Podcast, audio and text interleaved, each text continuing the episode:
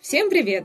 С вами киноподкаст «Синемафия», и мы начинаем подводить итоги уходящего 2015 года. В студии Ольга Белик, главный редактор сайта cinemafia.ru и наши авторы и продюсеры Петр Зайцев. Добрый вечер, утро, ночь, день или что там у вас. И Владислав Пастернак. Здравствуйте, рад всех приветствовать. Ну и лично я, и я думаю, ребята ко мне присоединятся. Мы поздравляем вас всех с наступающими праздниками, с Новым годом, с Рождеством, вообще с большими длинными каникулами. Отдыхайте, наслаждайтесь и слушайте нас. И хотим сразу же поблагодарить студию Велес и Алексея Неверова, которые нас приютил в этой уютной студии в центре Петербурга, откуда мы, собственно, и вещаем. Ну, у нас главная новость. Новость э, уходящей, и вернее ушедшей недели, это фильм «Звездные войны. Пробуждение силы» и то, как этот фильм рвет буквально в клочья кассу. Ну да, уже в Штатах э, какие-то космические абсолютно сборы, а в России, например, «Пробуждение силы» собрало уже почти 12,5 миллионов долларов, а в рублях это, соответственно, 879,5 миллионов рублей за 4 дня проката. И, по, по сути, это лучший старт вообще за всю историю российского кинопроката и старт за уикенд и старт за первый день у нас на третьем месте, потому что больше, чем «Пробуждение силы» собирали только «Железный человек» и, прости господи, «Миньоны». Но тут надо отметить, что «Железный человек» все-таки вышел в выходной день, а «Звездные войны» вышли в четверг, ну и это был никакой не праздник, не майские какие-то каникулы и прочее. Поэтому все-таки эм, студия Дисней настаивает, что вот они, они самые крутые. Но в этом-то никто не сомневается. Более того, еще один рекорд поставлен по сборам в э, залах формата IMAX. Это более 123 миллионов рублей за уикенд. Это тоже, в общем, какие-то космические абсолютно цифры. Также «Звездные войны. Пробуждение силы» поставили рекорд по сборам а, в Северной Америке, где они заработали больше 238 миллионов долларов Соединенных Штатов. И на данный момент сборы фильма в мировом прокате уже составляют больше 800 миллионов долларов. Это колоссальная цифра. Ну, слушайте, э, в принципе, все этого и ожидали. То есть, с одной стороны, все боялись, что Джей Джей Абрам снимет какую-то какашку и все провалится, а с другой стороны, все так и думали, да, что если кино пойдет, то оно ну, порвет вообще всех, и железных человеков, и миньонов, и желтых человеков, да, всех, всех вокруг. Сейчас рекорды ставятся практически каждый год. Еще недавно, вот этим летом, новым рекордсменом стал мир юрского периода.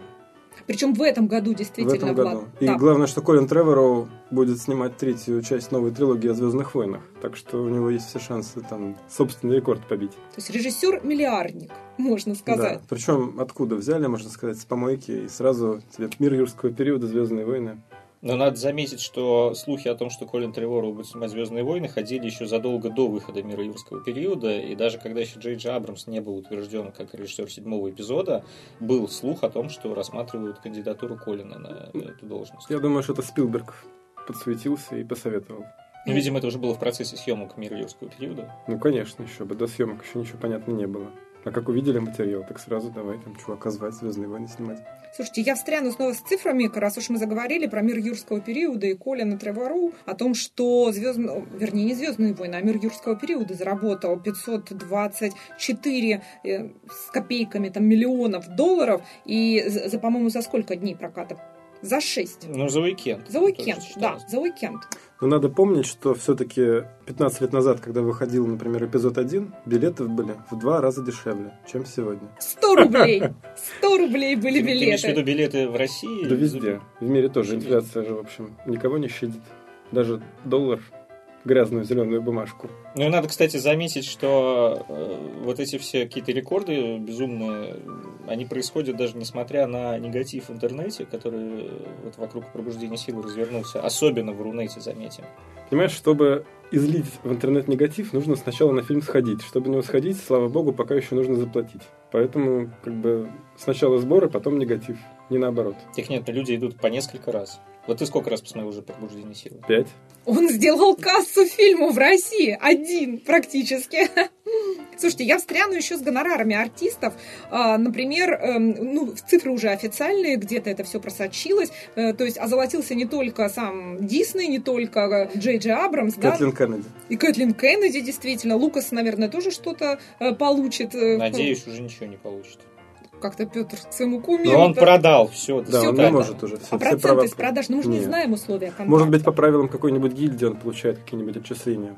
В общем, это как раз информация неизвестная. Зато известно, что Харрисон Форд получил за роль Хана Соло в «Звездных войнах. Пробуждение силы» 34 миллиона долларов товарищи.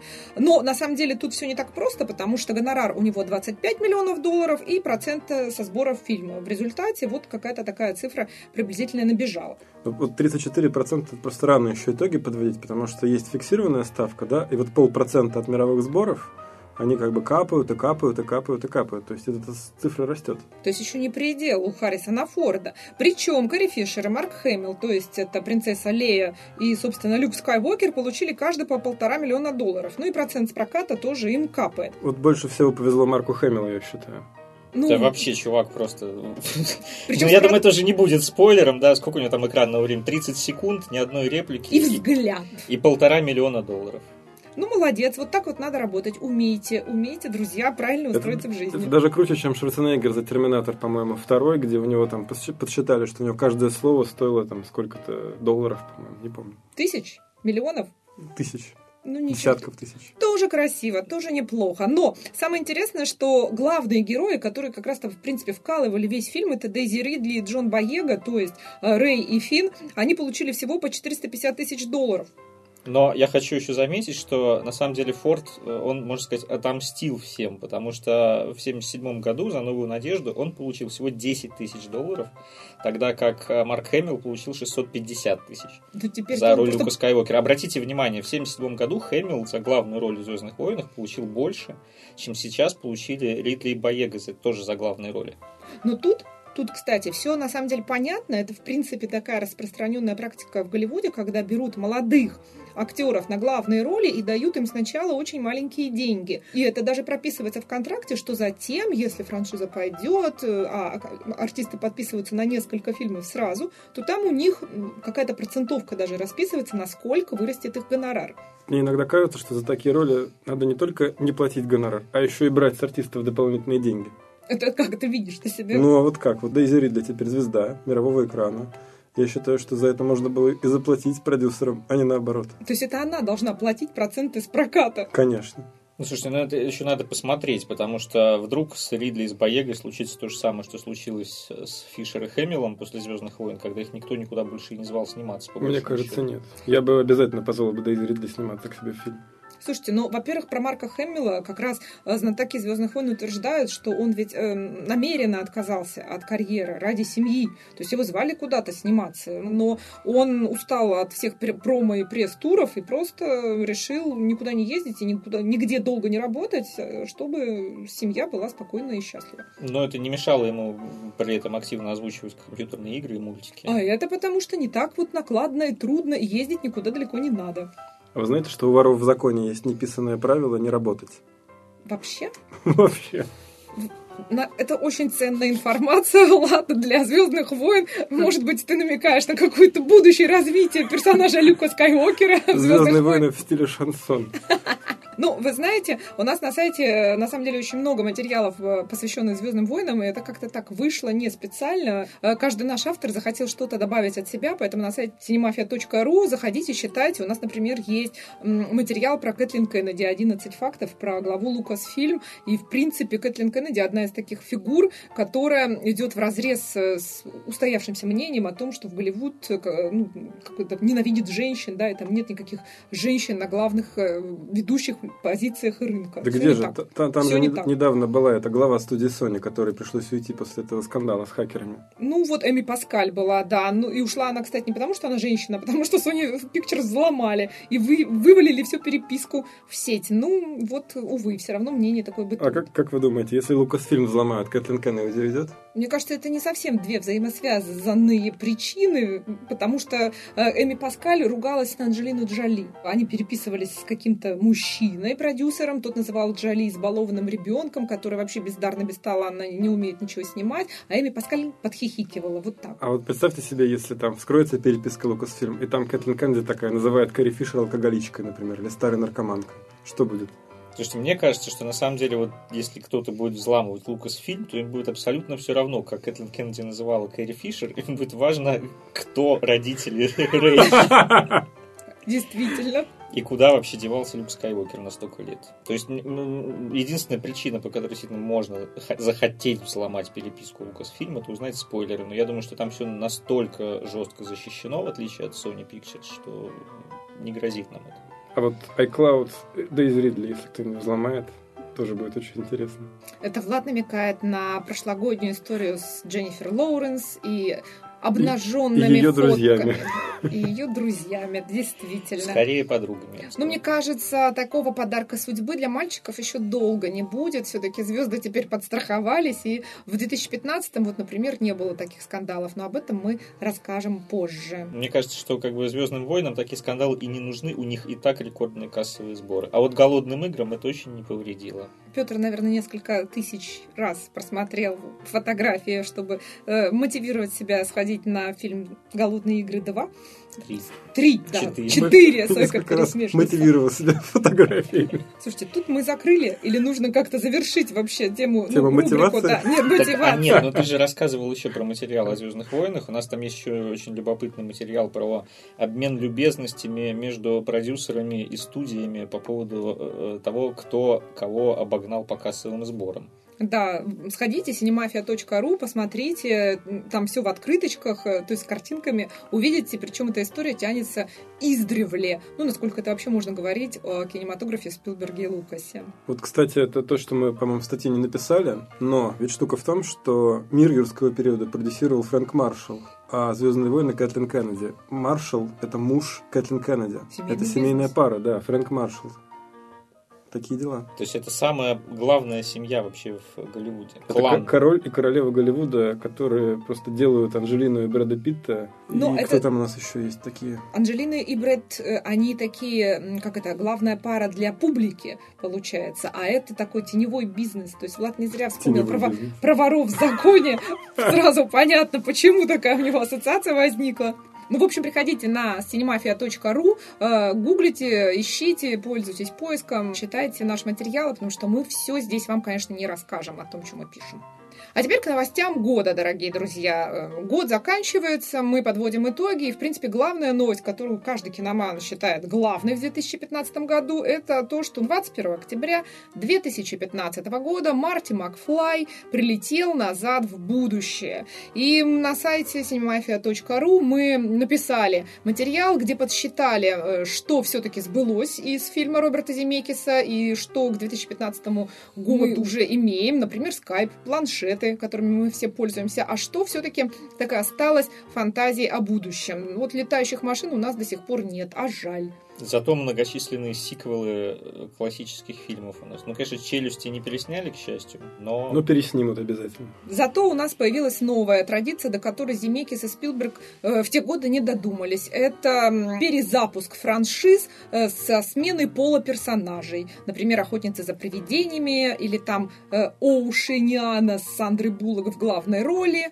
В общем, теперь мы смотрим все, все то же, но только с женщинами. Но надо сказать спасибо самому Замекису за то, что он категорически отказался снимать какие-либо сиквелы и спин «Назад в будущее» и сказал, что только через его труп. Ну и правильно, потому что «Назад в будущее» до сих пор очень круто смотрится на большом экране. Здесь мы вспомним наших друзей компании «Иное кино», которые показывали в этом году на большом экране «Назад в будущее», именно, собственно, в дни юбилея.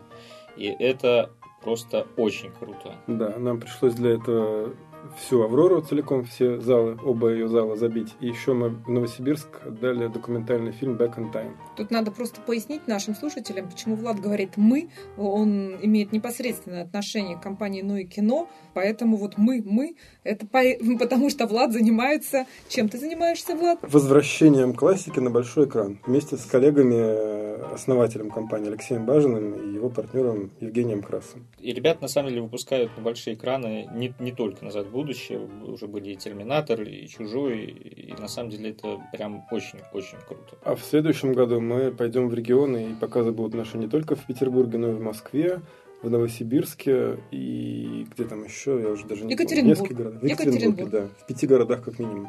Да, но возвращаясь к «Назад в будущее», действительно полное ощущение, что фильм там был снят не столько лет назад, а вот буквально там на днях. Даже спецэффекты какие-то, может быть, ну, немножко допотопные на сегодняшний день э, по там, методу производства, они все равно кажутся абсолютно реальными, живыми. В этом есть какой-то даже свой шарм. Я вот пересматривала тоже фильм на большом экране с субтитрами, и э, я помню, что он как-то даже выпускался в прокат, ну, в такой повторный с субтитрами. Я и тогда смотрела, и сейчас, 21 октября, ну, святое просто не прийти и не посмотреть «Назад в будущее» в этот день, ну, киноман должен, должен был это сделать.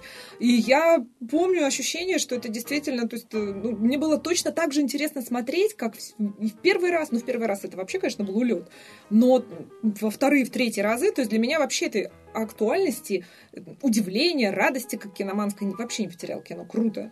Вот, друзья, у меня к вам созрел вопрос. Кого вы больше любите, папу или маму? Если бы пришлось выбирать, э, на что идти, на «Звездные войны» или на «Назад в будущее», что бы вы выбрали? Ну, я бы выбрала «Назад в будущее», но я просто больший фанат «Назад в будущее», чем «Звездные войны». А я вот сейчас скажу вещь, за которую меня, наверное, побьют мои друзья фанаты «Звездных войн», потому что я бы тоже пошел «Назад в будущее». Объясню почему. А, на самом деле, я вот всегда на вопрос, какая там моя любимая трилогия в кино, всегда отвечаю, что это «Назад в будущее» по одной простой причине. Это очень ровное, законченное произведение. То есть, если к «Звездным войнам» всегда есть вопросы, там лучший эпизод пятый, э, там «Новая надежда» — это, ну, безусловный шедевр, но, тем не менее, там кому-то он меньше нравится, там, в силу своей простоты. А шестой эпизод там многие не любят за эвоков про приквелы сейчас вообще умолчим, то э, «Назад в будущее» — это действительно цельное абсолютно произведение, где, ну, я не могу сказать, какая часть лучше, какая часть хуже. Я, я воспринимаю это как один большой фильм. А мне вот кажется, что главное это смотря когда выбирать. Вот 21 октября 2015 года нет вариантов, только «Назад в будущее». В другие дни можно и подумать. Я бы еще «Терминатора» бы там посмотрел. Ну, извините, вопрос был про Звездные войны и назад в будущее, а Влад бы пошел посмотрел Терминатор. Это как анекдот, знаешь, летели два крокодила. Один зеленый, другой на север.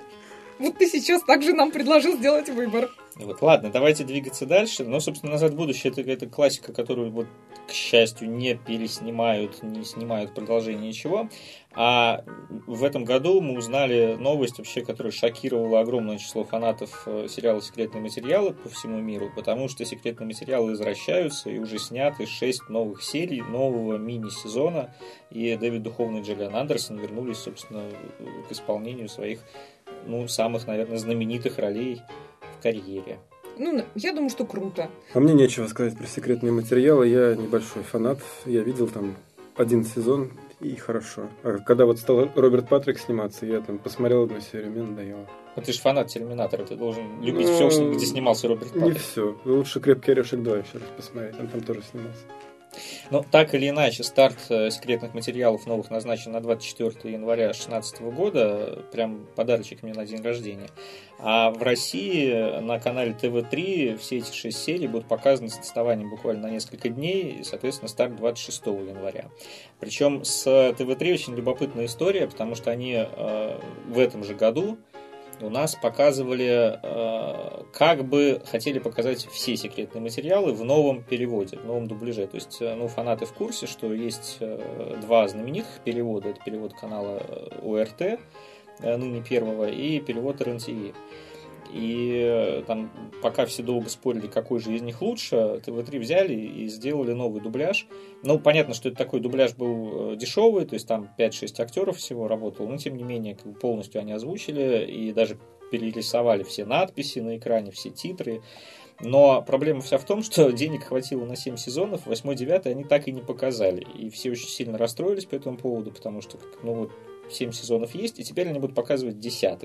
А 8 и 9, извините, но, видимо, уже и не переведут заново и не дублируют. А я вот предпочел бы смотреть в том переводе старом. Это как Чип и Дил спешат нам на помощь. Вот у них был один в 90-м году идеальный дубляж, и вот он так и остается моим любимым. А в каком старом-то? Они одновременно шли на Первом канале на РНТВ? Ну, наверное, Первого канала. Вот. А многие фанаты перевода РНТВ с тобой не согласятся, я думаю. Но так или иначе, э, помимо Дэвида Духовна и Джиллиан Андерсона возвращаются и другие актеры-герои. То есть вернутся у нас Скиннер, Мич Пеледжи, вернется курильщик Уильям Би Дэвис. Кроме того, вернется агент Моника Рейс, которая фигурировала как раз в восьмом и девятом сезонах вернется мама Скали, Маргарет Скали. И что самое удивительное, возвращаются одинокие стрелки. Если кто не помнит, это такие три э, любопытных персонажа, журналисты, которые вели свои расследования, пытались как-то вскрыть э, заговоры правительственные и помогали нашим главным героям. Соответственно, вот звали их Байерс, Фрохики и Лэнгли. И про них даже был снят отдельный спин сериал «Одинокие стрелки», 13 серий. Потом его закрыли, но их историю э, до рассказали в э, одной серии девятого сезона, и они там погибли. Это не спойлер сейчас? Ну, девятый сезон вышел уже очень давно. Я думаю, не, что ну, для кого-то, может быть, это и спойлер. Есть люди... Вот я, например, не смотрела сериал. Для меня, может быть, спойлер, но я не расстраиваюсь. Я ничего переживаю. Но, тем, тем не менее, как бы, вот они погибли, а здесь они вдруг заявлены как герои нового мини-сериала, который явное продолжение. И вот это для меня, например, самая большая загадка, каким образом они вернутся и что там с ними будет Я думаю, разгадка простая. Это вопрос рейтинга просто-напросто. То есть вот единственная причина их возвращения это рейтинг. Вот без них бы, бы не так хорошо. Ними, наверное, рейтинг будет повыше. Ну, слушай, это все равно фан-сервис, потому что если бы э, рейтинги этих персонажей были высокими, то сериал бы после 13 серий не закрыли, который был про них. Еще интересный момент, что э, несмотря на то, что будет всего 6 серий вот этого мини-сериала, далеко не все они будут посвящены основной сюжетной линии, мифологии, собственно, про правительственные заговоры и про пришельцев. То есть там всего, э, по-моему, 3 серии будут про мифологию, а 3 серии это классические секретные материалы, то есть есть как, какая-то история про какого-то монстра. То есть, ну вот как, как, как секретные материалы строились изначально. Был монстр недели. И большая часть серии были вот не связаны с основной сюжетной линией. И Малдер и Скалли расследовали вот как, какую-то историю про какого-то монстра. И периодически случались вот эти серии про курильщика, про заговоры, про пришельцев. А вы как думаете, вообще с чем связано вот это вот возрождение секретных материалов? Вот дело же не в только в том, что идеи закончились. Идей-то полно, и сериалов куча. Мне кажется, наверное, в обществе что-то витает, какой-то запрос. Вот это может быть связано с общественно-политической ситуацией. Ну, возможно, знаете, тема действительно сейчас интересна. Правительственный заговор, Сноуден, какие-то инопланетяне, сигналы из космоса, не знаю, но э, перекроение истории. Э, все это снова всплывает, все это снова будоражит. Э, хотя мне кажется, что это вообще всегда будоражило. Просто люди, во-первых, очень сильно хотели продолжения секретных материалов. Шло уже предложение снимать и фильм. Фильм вышел, он не пользовался популярностью, как, собственно, практически все фильмы, которые сняты по мотивам больших э, крупных сериалов. Это вот «Секс в большом городе», мы помним, Он же был да? очень популярный. Сериал был популярный. Ловились. Фильм нет. В России прям все побежали. Суть не в том, что все ломились. Конечно, все ломились и все побежали. Дело в том, что он никому не понравился. Ни первый фильм, ни второй фильм. Поэтому и фильм «Секретные материалы» тоже был не оценен, хотя на него тоже ломились. И в этом большая проблема снимать кино по... Ломились, но не оценились. Ну, как-то так.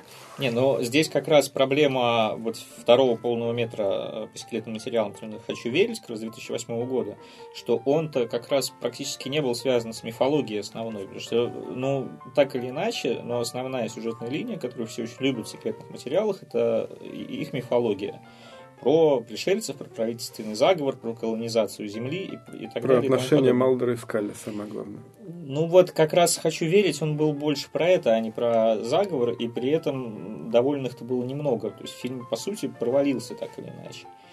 Вот. Э, как раз э, по сравнению с э, секретными материалы «Битвы за будущее» 98 года, который был как раз полностью посвящен, был между пятым и шестым сезонами, он был как раз логическим продолжением вот этой вот мифологической линии. Вот эта новость, которая меня гораздо больше вдохновляет, чем новые секретные материалы, это возвращение, значит, Твин Пикса на наши домашние экраны. Линч расскажет, что случилось с агентом Купером и всеми выжившими. Но вот это тоже как относительно выживший Купер, понимаете, разбил себе голову об зеркало, там, где Энни, все такое. Короче, 25 лет спустя, после событий того Твин Пикса, новый Твин Пикс, уже вышел тизер в интернетах. Уже можно его посмотреть. Потрясающе передана атмосфера. Но мне кажется, он такой очень мало информационный и абсолютно атмосферный. То так, а тогда... Твин Пикс такой же был.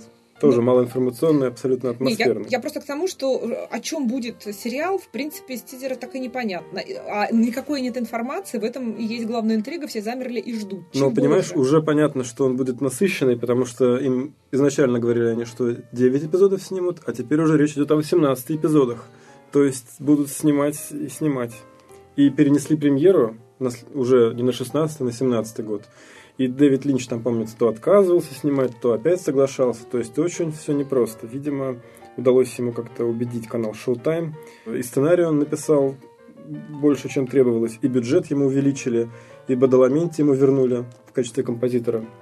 То есть нас ждет эпик. Эпик, как вот. всегда. И то, что меня прям очень радует, это то, что там будет Аманды Сайфред. Это прям праздник. Я не могу никак комментировать. Это пацанячья какая-то история, Не, ну мне она, кажется. Она, она клевая, я люблю Аманду Сайфред. Ну, для мальчиков отлично. Она Мне- отлично накуривалась в Теди 2. Мне кажется, что и вспоминая сейчас сериал Twin Peaks, там, там действительно был очень клевый такой а, актерский состав, потому что там были и для девочек а, подобраны мальчики, да, актеры прекрасные, и, и красивые, там, помните, Билли, Билли Зейн как раз же там светанулся очень активно. И для мальчиков были такие красивые актрисы вообще. Теперь даже вот Джей- Дженнифер Джейсон Ли туда берут, которая в «Омерзительной восьмерке» только что снялась у Тарантино. Про Билли Зейна просто вспомнилось. Мы сейчас когда обсуждали «Назад в будущее», и вот как раз когда мы с Владиславом смотрели «Назад в будущее» на большом экране, внезапно выяснилось, что одного из э, второстепенных персонажей там играл Билли Зейн. да, а в, я навоз знала. он, в навоз он тоже уткнулся. А вместе. я знала. Ну, я просто э, э, не то чтобы... Я готовилась как-то... к э, Я, я живьем общалась с Билли Зейном, когда он приезжал еще давно-давно на Московский кинофестиваль. По-моему, это был э, д- 2000 год. Тут я сейчас не вспомню. И я готовилась как раз э, к интервью с ним, и этот факт я знала. Более того, про «Назад в будущее» выяснилось же, что не только вот Билли Зейн там засветился, но еще и Фли из Red Hot Chili Peppers. Он сыграл того самого Нидлса, а, который во второй и в третьей части провоцировал Марти Макфлая вообще на все. Вот, так что Так там все, а еще там играла, по сути, единственной звездой это стала из всех, ну так, относительно звездой, Лара Флинн Бойл. По большому счету, никто из актеров Твин Пикса, кроме вот того, который играл Лиланда Палмера, собственно, они потом особо нигде не появлялись, так вот, чтобы прям о них можно было говорить. Лара Флинн Бойл даже играла злодейку в «Людях в черном 2». А вот вспоминая Аманду Сайфрид, на самом деле есть еще один сериал, которого я очень жду возвращения на экраны, но, видимо, оно не состоится. Это Вероника Марс. Потому что э, одна из первых заметных ролей Аманды Сайфрид как раз была в первом сезоне Вероники Марс. И она там переиграла, на мой взгляд, Кристен Белл вообще на голову абсолютно. Хотя у нее был эпизодический совершенно персонаж, она э, умирала в первой же серии, а потом во флешбеках ее весь сезон возвращали. Ну, главное, что будет Кайл Маклохлан в Твин Пиксе, вот это самое главное. Вы видели фотографии его? Он Да, там я- вообще просто... я, я видела фотографии со съемок, как раз Дженнифер Джейсон Ли, где их под- по- подкараулили папарацци на съемках, и пусть там все такое, не знаю, в зерне, в темноте, ничего хорошего сильно не разглядеть, но там действительно, да, агент Купер возвращается, а Маклохлан также сжал свою челюсть. Когда был последний раз вообще звездное появление Кайла Маклохлана? В шоу Girls, по-моему. Ну нет, ну нет. «Секс в большом городе». Он играл мужа а, одной из героинь Шарлотты. И, в принципе, ну, Ну, девочки, это- в общем, девочки следили за его карьерой, следили. Но, конечно же, да, возвращение в Твин Пикс для Кайла Маклахлана это а, один из такой... Это а- как а- Шварценеггер в «Терминаторе». Да, это крутой поворот его жизни. еще быть помянут «Терминатор 5». Ну, продолжим про другие тренды уходящего 2015 года. На самом деле студия Дисней э, в топе года не только по «Звездным войнам. Пробуждению силы», но и по своим громким заявлениям, э, которые касаются того, что они будут вслед за Малефисентой продолжать переснимать свои мультфильмы классические, культовые, будут делать из них э, полнометражные художественные картины, причем, как это было и с Малефисентой, в каком-то новом, необычном ключе. Мы уже знаем, что активно готовится, снимается, делается книга джунглей. Это культовый диснеевский мультик про Маугли, который сейчас будет тоже часть анимационная, а часть Живая. живая. Но мне вот просто кажется, что это скорее не то, что они прям переснимают, они делают новый мультфильм в компьютерной графике. Но они заявляют, что это не мультфильм, а именно художественное кино. Но выглядит он более даже компьютерным, чем, например, э, «Жизнь Пи». Вот там тигр был вообще натуральный, а тут смотришь трейлер, сразу понятно, что это какой-то вообще CGI. Ну, это книга джунглей, а вот, скажем, они замахнулись на красавицу и чудовище. Здесь м, вообще все живые люди, ну, кроме чудовища, которое э, тоже в определенное время становится А человеком. была же недавно э, французская красавица чудовище с Касселем. Но это, это был действительно именно фильм. Он какой-то странный был микс. Э, С одной стороны, с э, вот этой сказки старой, а с другой стороны, ди- дисне- диснеевского мультика, из-за чего, мне кажется, картина не удалась, потому что получилось ни рыба, ни мясо в результате. Вы знаете, мне кажется, что, с одной стороны, это, конечно, позволит им заработать большие деньги на успешных брендах, но тут есть такой момент, что все-таки анимация, она устаревает гораздо медленнее, чем игровое кино. То есть игровое кино там 10-15 лет, как правило, если оно не стало супер-мега классикой, оно, как правило, уже как бы к нему снижается интерес. А анимация, вот Уолт Дисней вообще при жизни выпускал свои классические мультфильмы каждые 7 лет, потому что считал, что выросло новое поколение детей, которые должны увидеть там Белоснежку, Бэмби и прочее. Вот. Я не думаю, что полнометражные версии «Красавицы и чудовища» там, и «Золушки» будут так часто выходить и возвращаться. К тому же здесь есть такой момент, что все-таки кино снимается со звездами, да, особенно в случае Дисней. То есть они берут известных на сегодня актеров, вот скажем, э, роль красавицы Белль сыграет Эмма Уотсон, которую все знают как Гермиона Грейнджер из Гарри Поттера. И это сейчас она такая большая звезда, а пройдет там какое-то количество лет, мы же не знаем. Все забудут, она умрет в безвестности алкоголичкой и наркоманкой. Влад продолжает тему зеленых крокодилов, круглых и пушистых. Ну, вот. ну, слушайте, на самом деле по поводу звезд, мне вот э, больше всего нравится мысль о том, что Юн Макгрегор исполнит канделябр. Оби-Вана Кеноби он уже сыграл а на том же уровне. Теперь ему досталась роль канделябра. Мне кажется, это вершина карьеры Макгрегора просто. Ну, вам смешно, э, а между прочим, будут петь вот эти все замечательные песни, которые мы знаем, Биаугест, Биаугест.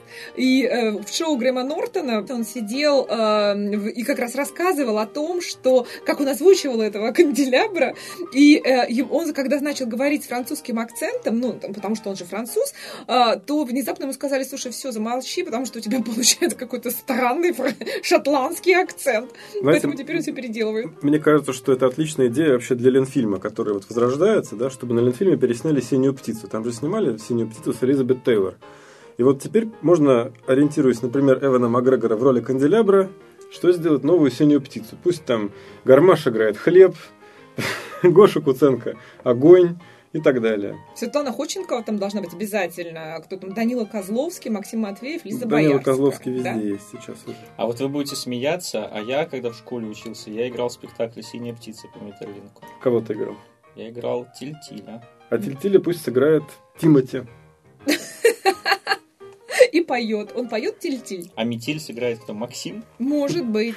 Ну, Или нет, Полина Гагарина. Полина Гагарина, да. Вот она тоже сейчас Дина активно Гарипова. выходит на арену. Ну, на самом деле, не, не одним Макгрегором, а э, канделябром, да, будет славен этот фильм, потому что... А Чайник кто играет?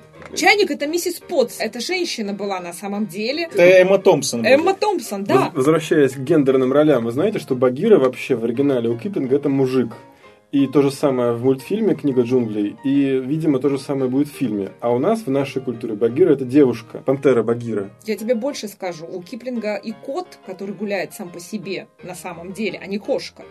Так что вот, вот они трудности вот перевода, мне кажется, понимаешь? Что это просто вот она, как вот бы, сексизм. Как бы на российском рынке всю эту историю не постигла судьба Винни-Пуха. А, потому что Винни-Пух у нас же считается, что крутой, которого нарисовал Хитрук, а тот, которого нарисовал Дисней, полный отстой. Ну, так все и будет, потому что наш Маугли самый крутой, это как бы все уже не обсуждается. А Багира, который озвучивает, простите, Бен Кинсли в оригинале, а Удавака озвучивает Скарлетт Йоханссон. Вот тут вот и непонятно, как будет Вот будет номер, если Багиру в нашем дубляже озвучит Ксения Собчак. Это было бы интересно. Не знаю насчет Ксении Собчак, а вот по поводу э, рисунков э, Винни-Пуха, ее ж не Дисней нарисовал. То есть диснеевский Винни-Пух, он же основан на самом деле на рисунках друга Александра Аллан Милна, э, который и иллюстрировал первые издания. То есть, по сути, диснеевский Винни-Пух, он аутентичен представлению самого Милна об этом персонаже, ну и, собственно, все остальные герои тоже. Но лучший на самом деле наш. И это не патриотизм, а чисто детская любовь к мультфильму Винни-Пух и все-все-все. Но, если мы вернемся все-таки к мультику «Красавица и чудовище». Да, я хотел сказать, что не одним Макгрегором и вот Эммой Томпсон в роли чайника, а еще часы там будут, которых играет Ян Маккеллан. Ну, собственно, да, кого играть после Гэндальфа и Магнета? Только вот часы. Ну и надо вообще сказать, кто сыграет роль чудовища-то. Э, роль э, самого принца прекрасного досталась Дэну Стивенсу, это звезда аббатства Даунтон. А есть еще такой как бы а, антигерой, злодей, красавчик, деревенский парень Гастон, э, который ухлестывал Забель и, собственно, поднял это восстание, чтобы вся деревня побежала на замок чудовища. Вот эта роль досталась Люку Эвансу. И у них уже в интернете, где-то там в инстаграмах они выкладывали прекрасные ролики, где они пели эту песню что я силен как Гастон, там помните, да, как это все было прикольно. Вот они уже ее разучили и поют. Эмма Уотсон тоже будет петь. Мне сразу вспомнился фильм «Чем дальше в лес», и Вот, потрясающий дуэт принцев там. Между прочим, что касается принцев, Дисней тоже положил глаз на прекрасных принцев и уже грандиозные планы насчет, вернее, даже насчет одного прекрасного принца готовят, э, потому что они хотят сделать тоже его, как и Малефисенту, показать нам прекрасного принца с какой-то вот неизведанной э, досе- доселе стороны. Непрекрасная страна. Непрекрасной совершенно стороны. Э, Они запускают Дисней в разработку художественный фильм, где покажут нам, собственно, всю историю прекрасного принца его глазами. И это я даже не могу себе представить, что, что это будет. Но нам обещают пересмотреть вообще все стереотипы о прекрасном принце. Видимо, он будет каким-то а, адским сатаной. Я даже не знаю. Посмотрим, кому дадут эту роль, потому что пока что это только планы. Нет, конечно, еще ни сценария, ни режиссера, ни актеров. Но, по слухам, это будет комедия. То есть нас хотя бы посмешат. Но, надеюсь, не сквозь слезы, потому что, конечно, прекрасный принц у всех такой, ах, миф, а тут вот нам А его у, развенчают. у Диснея на самом деле нави- как зреет еще один перезапуск. И здесь я даже не знаю, радоваться или плакать по этому поводу, потому что Тим Бертон э, снимет новую версию Дамбо. И это будет на сей раз не мультфильм, это будет игровое кино, и только слоненок там будет нарисован. И э, что меня радует в этой новости, это то, что э, благодаря этому проекту Тим Бертон не будет делать Алису в зазеркалье, ну, собственно, и не снимал ее, потому что это мое личное мнение, но Алиса в стране чудес Бертоновская это было как чудовищное кино при всей моей любви к Тиму Бертону и всей моей любви к э, книгам Юлиуса Кэрролла, когда вот это вот объединилось в единое целое, получился какой-то вот ну, ужас. А вот ты как считаешь, Слоненка Дамбо сыграет скорее Джонни Депп или все-таки Энди Серкис? Его нарисуют, и все. А может быть, Лупита Нионга, получившая большой опыт э, работы на motion capture на Звездных Или войнах. Бенедикт Камбербач, который так играл дракона, что Ну, это как-то вообще... не по-бертоновски. Не По-бертоновски, чтобы был, конечно, Джонни Депп в роли Слоненка Дамбо, я считаю. Давайте напишем петицию для Тима Бертона, пусть Джонни Депп играет Дамбо. Ну, тогда это будет, да. Главная роль... Капитан Дамбо. гла- гла-. Да, главная роль Джонни Деппа будет. Помимо всего этого, у Диснея, то есть он не останавливается вообще на всех этих грандиозных планах, он добрался еще и до феи Динь-Динь из мультика про Питера Пэна, и тоже покажет нам фею Динь-Динь с той стороны, которую мы никогда еще не знали. Я напомню, что это у нас так переводится фея Динь-Динь, в английской версии она Тинкербелл, может быть, ну, кому как при- привычнее и приятнее называть эту фею. Ну, то, что она предстанет у нас в необычном ракурсе, уже понятно по актрисе, которая ее сыграет, это будет Рис Уизерспун. И она такая девушка уже, ну, Мне кажется, она старовата немножко для вот, ей уже 40 лет будет в будущем году, хотя, конечно, выглядит она прекрасно, но все-таки, может быть, это будет какое-то, не знаю, э, взрослые годы, феи Динь-Динь. С другой стороны, мы же не знаем, сколько ей лет на самом деле феи. они же- Дневник феи Динь-Динь. Ее, может, омолодят. Вон, принцессу Лью омолаживали. В общем, в общем, посмотрим, что будет. Потому что, опять же, помимо Риз Уизерспун и вот этой идеи о том, что мы посмотрим все а-ля Малефисенте, э, больше про, о проекте ничего не известно, и, может быть, это все и не состоится. А вот еще фантазию собрались переснять. Это же культовое вообще произведение. А, Восемь новелл, каждая новелла на свою музыку. В сороковом году Дисней выпустил этот э, удивительный мультфильм. Я вот его смотрел прям до сих пор, как, как перед глазами стоит каждая картина. А, На музыку от Баха до Чайковского. Самые разные были музыкальные произведения, оформленные анимацией. Но, к сожалению, во время Второй мировой это мало кому было интересно. А вот зато после Второй мировой картина, в общем, стала популярна и собрала в мировом прокате 83 миллиона долларов. И вот интересно, что они будут из этого делать. А Я там прям- тоже будет игровое кино? А вот непонятно. А вот непонятно, да, они собираются переделать, причем они даже не весь мультфильм хотят снять, все эти восемь новелл, а вот конкретно предпоследнюю часть, где, э, которая называлась «Ночь на Лысой горе». И там вот, помните, был такой дьявол Чернобог, он под музыку Мусорского творил какие-то вообще э, страсти, он собирал в полночь злых духов, и они танцевали до первых лучей солнца. То есть как они могут рассказать вот это в духе, опять же, Малефисенты, и вообще непонятно. Ну, я думаю, что вот старая фантазия оригинальная, это такой мультфильм-балет, я бы сказал. Вот то, что они сейчас, видимо, сделают, это будет, наверное, motion capture балет, только такое. Ну и вообще какой-то, может быть, это такой детский фильм ужасов, ну куда-то как- как-то разовьют мысль-то эту. Я не знаю, что вот Чернобог собрал злых духов, и там, наверное, добро будет противостоять, уж не знаю. Ну, моя любимая часть фантазии там, где Микки Маус колдует.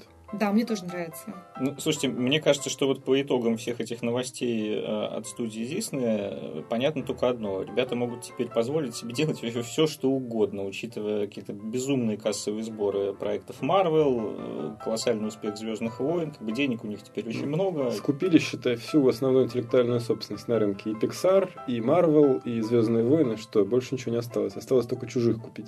DC Comics еще можно купить. Ну, DC уже куплено. Ворнером. Перекупить. Перекупить чужих, Кто им продаст? перекупить себе э, всех остальных. Ага, и будет тогда этот какой-нибудь Супермен против Спайдермена. И трансформеров еще можно купить. И. Вот я, всё- кстати, всё посмотрел транс- трансформеры И, от Лего. Трансформеры от Диснея я посмотрел. Перезапуск. Поющие трансформеры с ушами от Микки. Ну, интересно, да. Оптимус Прайм.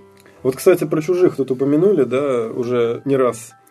И хочется обсудить вот какую новость. Вы знаете, да, что Ридли Скотт, один из моих любимых режиссеров, подрезал другого моего любимого режиссера Нила Бломкампа, отнял у него, можно сказать, бразды правления на «Чужом 5». То есть должен был Бломкамп снимать себе «Чужого 5», выкладывал в интернет картинки, концепт-арты, а, с Сигурни Уивер, зазвал обратно Майкла Бина с обожженным лицом, там, химическим ожогом. И вдруг, бах, приходит Ридли Скотт, и все это забирает себе и говорит, нет, мы «Чужого 5» делать не будем, мы будем делать э, Прометея нового. И объединяет эти проекты вместе, и все. Нил Бломкамп непонятно чем будет занят, а сэр соединяет весьма спорный, на мой взгляд, проект Прометей с франшизой «Чужие». А как ты думаешь, это связано с тем, что Ридли Скотт испугался, что Бломком сделает лучше? Ну, как можно испугать Ридли Скотта? Но Ридли Скотт ведь э, потом начал говорить после всех вот этих объявлений новостей о том, что ему вообще не нравилось все, что после его фильма, после его «Чужого» сделали все другие режиссеры. И вот он поэтому хочет уже всех убить, э, наказать, взорвать, ну это я так э, утрирую, но он хочет вернуть все к истокам и вообще рассказать о том, кто есть эти чужие, откуда они пошли, потому что никто другой этого не сделал. Ну вот смотрите, после выхода «Район номер 9» вообще Бломкампа многие, и, на мой взгляд, справедливо, называли новым Джеймсом Кэмероном. А Джеймс Кэмерон снял вторую часть «Чужих», но многие, в том числе я, считают, что она превосходит первую. Ну, видишь, Ридли Скотт так не считает. Да, он же сказал, что все, все фигня после его первого фильма, и поэтому он сейчас, он снял Прометея, потому что хотел рассказать о том, откуда пошли чужие. Более того, замахнулся еще на серию э, приквелов, сиквелов Прометея, чтобы вообще вот мы прямо узнали точно ответ на этот вопрос, откуда яйцо, э, ксеноморфы, как это и чего это. Ну, Вы знаете, вообще каждый предыдущий режиссер «Чужих» считает, что каждый последующий сделал хуже. Вот Кэмерон очень нелестно отзывался о «Чужом 3» Финчера, хотя есть киноманы, которые считают, что именно «Чужой 3» это самая такая интересная история, самый интересный поворот. Но вот мне кажется, что вообще Origin это вообще нафиг не надо никому. Потому что, ну, посмотрите, Лукас сделал Origin, и что получилось? Но смотрите, э, студия 20 век Fox, которая э, имеет э, права на эту франшизу, она согласна именно с сэром Ридли Скоттом, потому что они заморозили ведь чужие пять Бломкомпа и дали все карты в руки сэру Ридли. Слушай, ну если бы я был главой студии Fox, ко мне приходит там уже опытный, так сказать, которого я давно знаю, Ридли Скотт и Нил Бломкамп. Как говорится, этого кота я в первый раз вижу. Понятно. Вот так вот настоящее искусство и рушится всегда. Но я бы вот предпочел бы, конечно, дать возможность молодому и горячему парню Нилу Бломкампу поснимать, чем Ридли Скотту, который пусть лучше делает там «Марсианина» и прочее. Ну, я надеюсь, что зато Кэтлин Кеннеди из Lucasfilm сейчас воспользуется возможностью и позовет Нила Бломком поснимать новые «Звездные войны». Тем более, что Нил Бломком сейчас заявил о том, что он присматривает себе какую-либо фантастику тоже для вот э, этого периода простоя по чужим. Без, вот безденежья, для периода безденежья. Ну так вот, и причем не обязательно же эпизоды. Эпизоды у нас расписаны, да, там восьмой эпизод снимает Райан Джонсон, девятый эпизод будет снимать Колин Тревороу.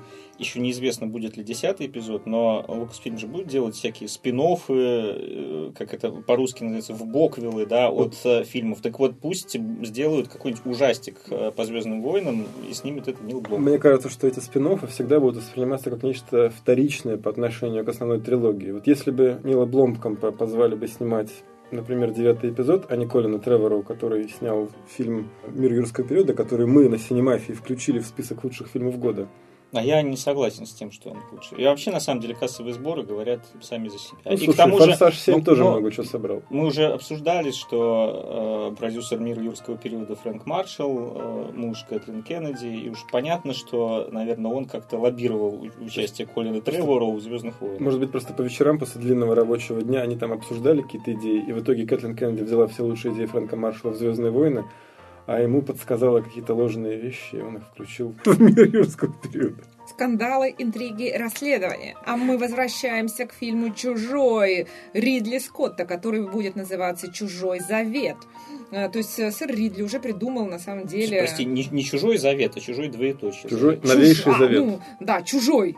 Дх, Ван, Завет. Ван Дармель вот снял новейший завет, а эти решили последовать его примеру и тоже назвали свой фильм про чужого завета. Ну, «Завет» на самом деле это название корабля, а, который летит снова в далекой-далекой галактике, летит, прилетает на какую-то мрачную, таинственную планету, которую они считали каким-то потерянным раем, а она страшно ужасная. Вот мне кажется, что эти персонажи все-таки там в этих фильмах, они все поголовные идиоты. Уж сколько раз э, они садились на планеты, нарывались на фейсхаггеров, потом они летели, чтобы этих фейсхаггеров привести, и все тщетно. И потом что только не происходило. Они все лезут и лезут туда, в эти, на эти планеты. А в этот раз они нарвутся на андроида Дэвида, который единственный уцелел Андроиды тоже уже себя дискредитировали полностью. полностью. Тем более его снова сыграет Майкл Фассбендер, и доверять человеку с этим лицом уже нельзя. Он еще и магнета к тому же. Ну вот видите, ну боже ты мой.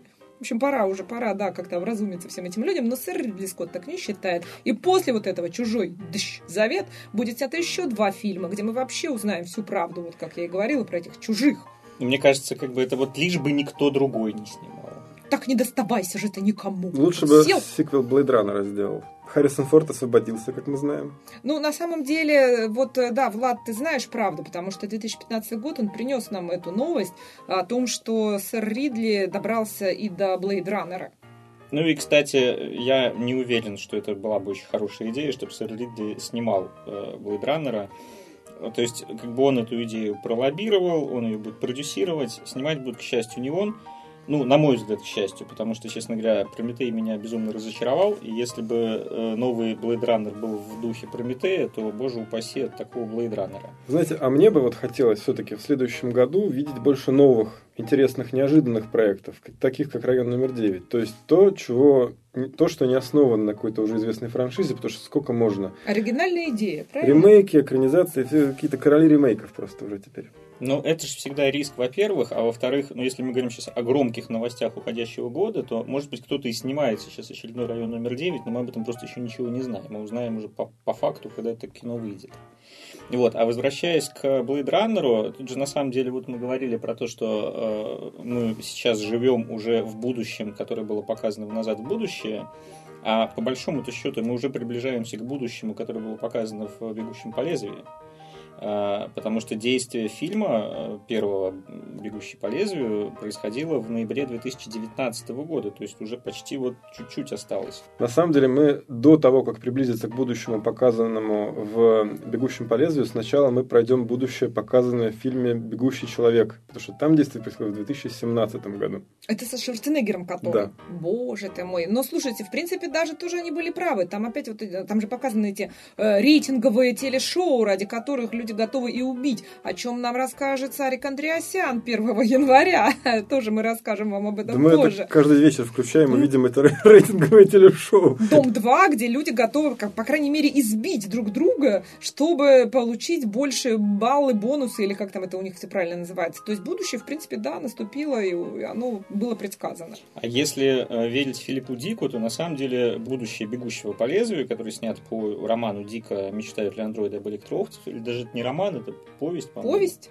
Рассказ, Так, рассказ даже. по-моему, рассказ. А, так вот, э, действие этого произведения разворачивалось вообще в 1992 году, а в более поздних редакциях это был 2021. Почему в фильме стал 2019, не очень понятно, но вот, видимо, Ридли Скотт решил что-то добавить от себя.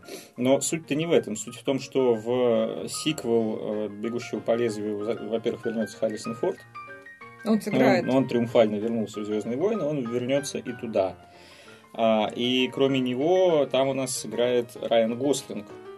Вот это на самом деле очень интересно. Слово Причем- Ольги Белик. Ну, Нет, я, мне очень мало что я могу сказать, потому что Райан Гослинг просто официально подтвердил, что да, действительно, он э, сыграет в фильме «Бегущий по лезвию 2». Кого он сыграет, говорить он не может, потому что иначе его взорвут, расстреляют. Да все понятно, Да. мне кажется, кого он А, сыграет. ну, а кого он сыграет? Конечно, он сыграет робота. То есть он будет новый Рутгер Ауэр. Вот, да, я как раз хотел сказать, что он Или сыграет робота, Хауэр. как Рутгер Хауэр. Хауэр. Хауэр, Рутгер. Хауэр. Слушайте, ну Рутгер Хауэр был очень крут в этом фильме «Бегущий Его по лезвию». после «Бегущего по лезвию» хотели брать в Робокопа, но по какой-то причине не сошлись. Ну, мне кажется, он понял, что ну сколько можно, да, один робот, второй робот, ну, так и будет играть роботов до конца своей жизни. Поэтому я прекрасно понимаю, почему он отказался. Может быть, даже и жалел, но все равно. Ну почему? Есть же вот такой актер Джай Кортни. Он играет как робот. Но при этом он играет все время разных персонажей, одинаково, да, как актриса Лия Хиджакова, но, понимаешь, все равно. Давайте не будем про Джая Кортни. А, Возвращаясь к сиквелу «Бегущего по лезвию», здесь на самом деле еще очень важный момент, что они идут схожим путем как раз со «Звездными войнами», причем во всем. Во-первых, вернули Харрисона Форда, во-вторых, все-таки Ридли Скотт э, имеет прямое отношение значит, к перезапуску, но не только он.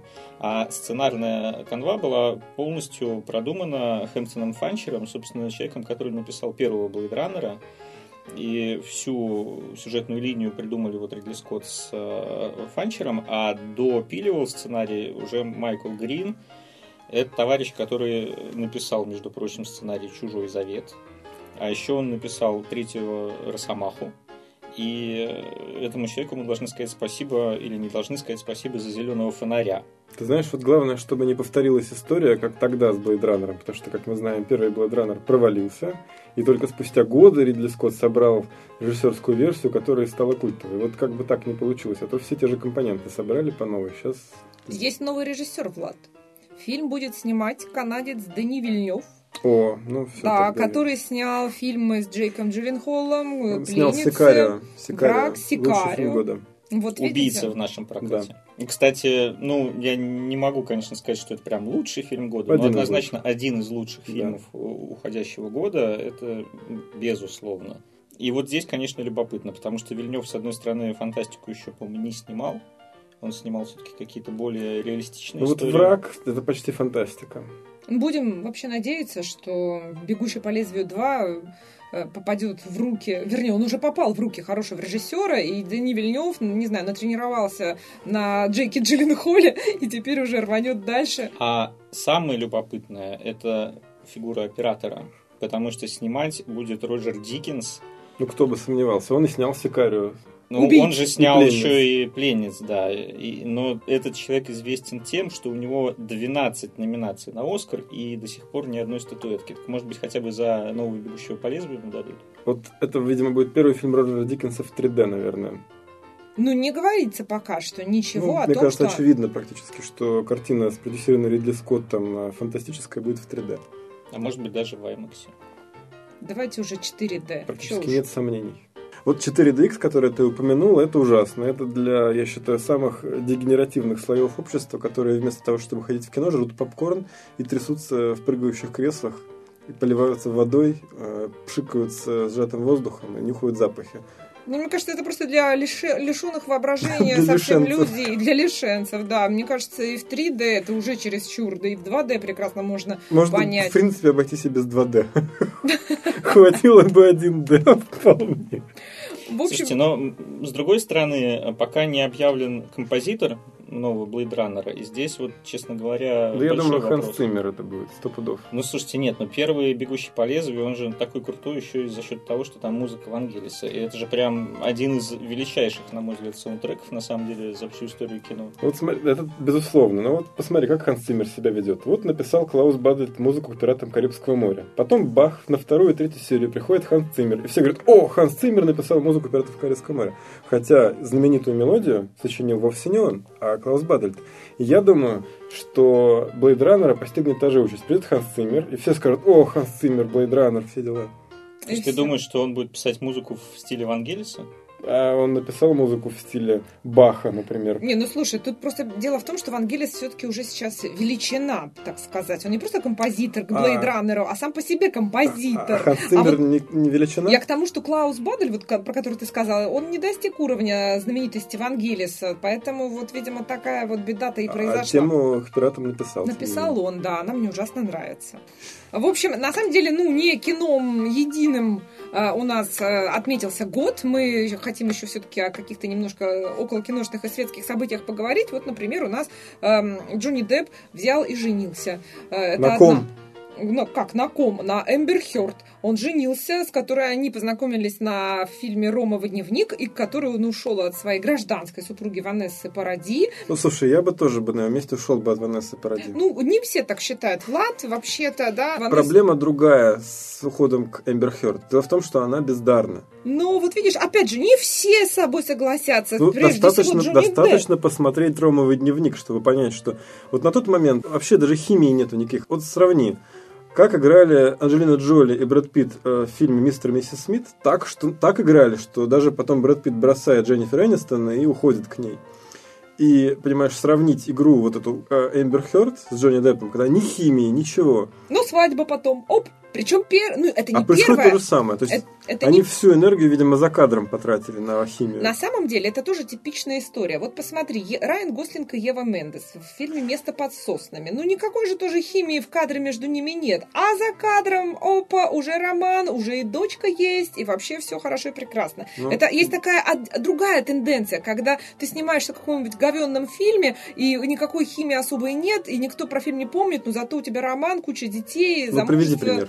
Ну, только что тебе назвала про Райана Гослинга и Еву То Мендес. есть Место под соснами фильм. Ну, как тебе сказать, не самый яркий фильм в, в карьере обоих участников нашей дискуссии. А вот вспомни ситуацию с Евой Мендес, когда вот она, конечно, интересная женщина, видимо, потому что ты вспомни, как вот в фильме «Прошлой ночью в Нью-Йорке» мужик-то что, бросил Киру Найтли ради ночи с Евой Мендес. Вот так вот, понимаешь. А замужества никакого не было с детьми. Вот, увы, не все так Ну, это потому, что она уже была на самом деле с Гослингом, но С она не Гослингом. сказала, значит, нашему австралийскому другу. Сэму Уортингтону, Да. Влад, имеет в виду.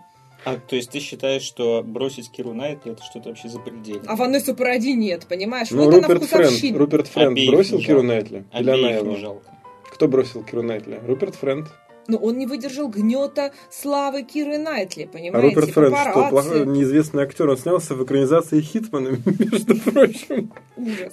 Ужас. Но, слушайте, вот Влад тут заговорил про Анджелину Джоли, Брэда Питта, и который бросил Дженнифер Энистон. И вот, наконец-то, да, у всех фанатов Дженнифер Энистон большой праздник, потому что в 2015 же году она все-таки тоже вышла замуж за Джастина Теру. А он разве не гей?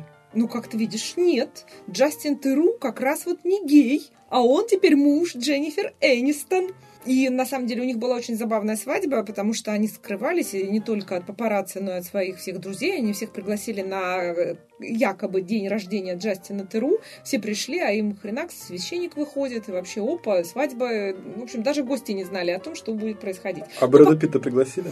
Нет, не пригласили. Брэда Еще Питта не пригласили. А кто еще женился в этом году? Бенедикт Камбербач. Зачем он это сделал? Да нет, Бенедикт Камбербатч женился не на Мартине Фримане, как нам подсказывают из рубки, а внезапно на своей давней подруге Софи Хантер, она а, театральная актриса британская. А, как-то вот э, никто не видел из папарацци не следил за э, этой парочкой, они тоже оп, так и поженились, Слушайте, и уже даже успели родить сына А вот Клуни в каком году женился? В этом или в том? в прошлом. Ну, мне кажется, что, в принципе, до сих пор никто его женитьбу не перекрыл. Ну, да, да. Нет, Джонни Депп для многих перекрыл, Да для нет, ну, некоторых, да, но он Клуни был женился совсем, не только да. на красавице, но и на умнице. Это вот А самое удивительное. Джонни Депп да. женился вот на Эмбер Хёрд. На блондинке.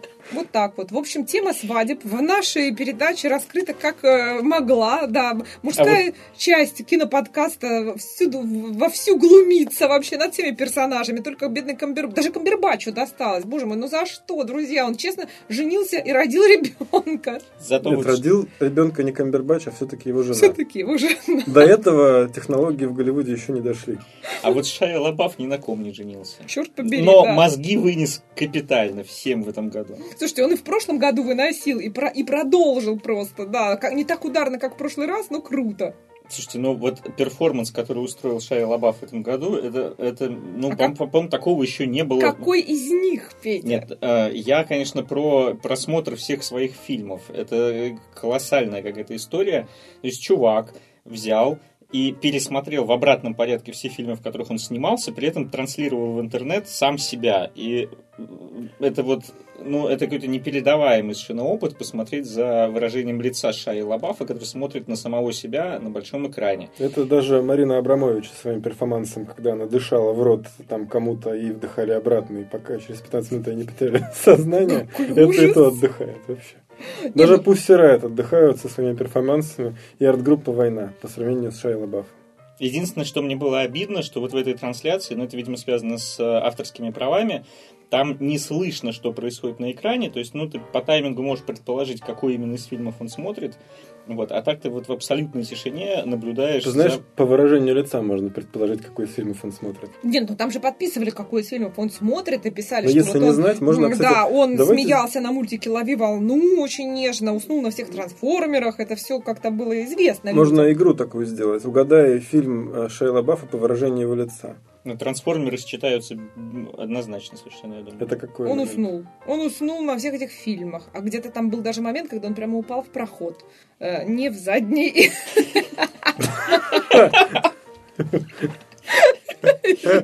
Нет, там был же какой-то кадр, где он, ну не в проходе, конечно, он там он сидел на крайнем кресле у прохода и на каком-то фильме просто где-то вдалеке сидел, лежал, точнее, под стенкой и спал. А там были забавные кадры, ведь люди же тоже могли бесплатно прийти в этот кинотеатр, где сидел Шайа Лаба, смотрел все свои фильмы, и посмотреть бесплатные э, фильмы вместе с ним. И очень забавные кадры были. То Шайа Лаба спит, то сзади э, кто-то как спит, то все вместе они Как спят. в том Очень анекдоте, смешно. да, там заняться сексом стоит столько-то, посмотреть, как занимаются сексом, стоит столько-то, а посмотреть, как смотрят, как занимаются сексом, стоит столько. Но на самом деле неправильно все это было организовано, потому что те люди, которые сидели в этом помещении, они смотрели на экран, а не на шаю Лабафа. То есть они теряли э, всю соль этого мероприятия, по большому счету. То есть они кино смотрели, а Дураки. это не самое главное было. То есть нам всем повезло больше, чем эти люди, которые просто так там посидели, пиццу поели. Вот. А тем, кому на самом деле лень э, пересматривать все сколько-то там часов, почти сутки, э, по-моему, в интернете 72 выложено. часа, даже больше. Ну, там выложено, по-моему, сейчас Ну. не весь кусок, а частично. Э, Но, тем не менее, если вот вам жалко тратить время, приходите на cinemafia.ru,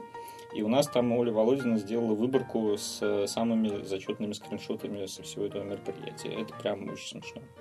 Ну, на этом Шая, на самом деле, не, не остановился, а, потому что после э, вот, этой акции All My Movies, все мои фильмы, они придумали акцию «Дотронься до моей души» вместе с двумя своими товарищами. Э, Во-первых, э, на специально созданном сайте Шая оставил номер телефона, по которому каждый желающий мог ему дозвониться в течение трех дней. А Шая вместе с друзьями сидел в э, арт-галерее в Ливерпуле и принимал звонки. А все, что люди говорили, то есть все звонки потом транслировались в интернет, то есть была расшифровка. Естественно, что никто ничего умного не спросил и не сказал. И наш автор Ксюша Рудич, которая живет как раз в, в Шотландии, она пыталась дозвониться, там было все время занято. То есть э, акция пользовалась бешеной популярностью, поэтому прорваться к Шае было сложно. Но это не, не Шайа Лабаф придумал, это придумал еще Артемий Лебедев во время одной из своих экспедиций, когда он опубликовал в интернете номер и целый час отвечал на звонки. Ну, это не то, чтобы Артемий Лебедев придумал, мне кажется, это в принципе это Путин тема, да. придумал? Горячая линия с президентом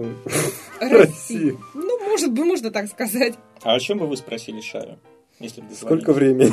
Ну, вот так вот все примерно и задавали ему вопросы, да. Говорили какую-то фигню, типа, чувак, привет, как дела? Да, я не знаю. Я бы спросил у него номер его агента, чтобы с ним как-нибудь поработать. То есть ты бы хотел поработать с Шайа Лабафом, несмотря на то, что у него репутация такого, а, безумного парня и не очень Слушай, ну контролируемого. вот э, э, мне кажется, что репутация Шайа Лабафа всяко лучше, чем репутация какого-нибудь Эдди Ферлинга, которого уже не берут ни в одно приличное кино, потому что он наркоман и алкоголик. Так Шая, простите меня, тоже пьет и принимает ЛСД. Ну, на его месте я бы тоже пил бы. Ты снялась в трансформерах, что бы ты делала после этого? Не знаю, я бы отдыхала на спился. Багамах. Почему нет? У каждого свои причуды, Ну, Влад. слушай, ну про Ферлинга-то окей, как бы его никто не снимает, а вот... э, Его был- снял Уви Болл. Ну, это- это о многом говорит, да. Но есть же еще Макалей Калкин, у которого тоже была репутация, мягко говоря, не фонтан, а вот он сейчас снялся в веб-сериале «Драйверс», и сыграл, собственно, своего же персонажа из одного дома, но сильно повзрослевшего. Там Кевина. прям целая, целая серия, да, посвящена ему. Ну, и там было действительно очень смешно, я посмотрела, там он, э, э, как, как обычно это и бывает, что когда мы смотрим комедию, мы смеемся, а потом начинаем думать и понимаем, что, блин, ситуация-то не смешная, да, и вот э, этот Кевин вырос в такого несколько психопатичного мальчика, который начинает говорить, блин, вы понимаете, мать забыла меня дома на неделю, а, что я пережил, я защищал дома двух подонков, бандитов, грабителей. В общем, да, как-то это все очень не, не весело звучит, но смотреть смешно тоже сейчас эту серию. Но на самом деле, по, по сути, получилось, что психологическую травму чувак получил. Конечно. Вообще, детство угрублено практически, жизнь вся, поэтому он такой Слушайте, теперь, а вот. Гарри Поттер этот э, не получил никакой травмы, и Эмма Уотсон не получил, и Руперт Грин тоже не получил, наоборот. Откуда ты знаешь? Вот тот же Дэниел Рэдклифф, между прочим, честно признался, что практически все э, фильмы, ну, последние Патрианы, когда уже ему 14 лет было, он вообще не помнит, как снимался, потому что все время пьяный приходил на площадку. Плохие фильмы, потому что. Дело не в этом. Дело в том, что пил, курил, бухал и просто потом взял себя в руки. Он честно говорит о том, что практически стал алкоголиком. Ну, как это, молод- молодым алкоголиком просто смирился. Теперь не, понятно- не- смирился, Теперь а понятно, почему он справился. такого маленького роста. И не зря, между прочим, он голым он на сцену выходил в театре. Ну, Тоже- Шайя Лабаф тоже может вполне голым выйти на сцену в театре в любой момент. То есть это все мы про Шаечку-то говорим о самом, на самом деле, к нему подводим. Ну, в общем, в Шае мы верим, и, э, Влад, я думаю, тебе не обязательно звонить Шае по прямому э, телефону, выложенному в интернете, чтобы узнать Да. номер его агента. У Давай. меня есть, в принципе. Ну, и на самом деле, э, с новостями давайте закругляться. Последняя, пожалуй, такая громкая новость этого года. Хотя, на самом деле, эта новость бывает каждый год. но Ежегодная новость, Ежегод- традиционная. Традиционная ежегодная новость, но в этом году она приобрела какие-то тоже необозримые совершенно масштабы. То, что слили в сеть э, скринеры э, очень многих 40 фильмов. фильмов, по-моему, слили. Но слили еще не все 40, слили пока только самые громкие, слили Тарантино, слили выжившего Иньяриту. Э, э, То есть, э, что такое скринеры для тех, кто не в курсе? Да? Для киноакадемиков, которые голосуют на Оскаре каждый год. То есть, чувакам лень ходить в кино, или, может, они уже там Да то, старенькие, что или лень, времени они нет. по всему, гор- по всему миру живут, там 5000 Вот. человек. В общем, вот всем этим академикам присылают э, DVD с э, теми фильмами, за которые они потом будут голосовать. И каждый год э, какие-то из этих дисков где-то там пропадают на почте, еще что-то, или сами академики берут и сливают их в интернет. Поэтому мы получаем там, в конце декабря и в январе достаточно приличные копии на торрентах, э, вот, действительно таких громких фильмов, которые потом гремят на Оскаре. Вот в связи с этим хотелось бы поднять, наконец, вопрос. Вот я понимаю раньше, когда кино там выходило в прокат с задержкой в полгода, там, каким-то другим причинам, да, а люди активно качали скринеры там или покупали кассеты с ними, смотрели там. А В последние годы люди возмущались, что фильмы только в дубляже доступны, а мы хотим смотреть в оригинале, да. Но в наше, так сказать, непростое время, когда уже прокатчики отреагировали на все запросы, уже окно коротенькое, фильмы выходят практически в срок, да, уже стали появляться в больших городах, по крайней мере, кинотеатры, где показывают эти фильмы с субтитрами. И вот люди, живущие в Москве, в Петербурге, ладно, я могу понять там провинцию, да, но когда в городах, где есть эти фильмы, когда они есть с субтитрами, эти люди, им лень жопу оторвать от дивана и доехать до кинотеатра через неделю, дожда... вот просто потерпеть недельку и посмотреть это кино в том качестве, в котором его задумывали там операторы великие, режиссеры. Я этого не понимаю. Я больше скажу, что даже вот специально в Москве, в кинотеатре «Октябрь» с 1 января «Омерзительная восьмерка Тарантино» пойдет в копии на 70-миллиметровой пленке. Я То есть, поеду в Москву смотреть Тарантино на 70 то миллиметров. есть вы- осознаете, да, что у нас же на самом деле пленочных кинотеатров не осталось. А 70 миллиметровых и не было никогда. Да, и специально для показа фильма Тарантино нового в кинотеатре «Октябрь» в центре Москвы ставят кинопроектор, который показывает кино с 70 миллиметров. Единственное, кстати, не знаю, там будет дублированная Конечно, версия он будет оригинальный. Кто же будет печатать в России 70-миллиметровую копию с дубляжом? Ну, Тем м, круче. Но вдруг, но это же вообще космос на самом деле. И при этом всякие граждане, которые называют себя при этом там киноведами, кинокритиками, киноманами, они уже посмотрели Тарантино, уже написали, какое говно он снял, Понимаешь, простите. это вот все равно, что пойти в ресторан, и перед тем, как ты в ресторане э, покушаешь, ты сначала берешь из помойки у заднего двора возьмешь объедков, там, банановой кожуры какой-нибудь, там, каких-нибудь коробок из-под гамбургеров, и оттуда вот э, голыми руками, так сказать, набьешь себе рот этим и будешь чавкая говорить, фу, какое говно.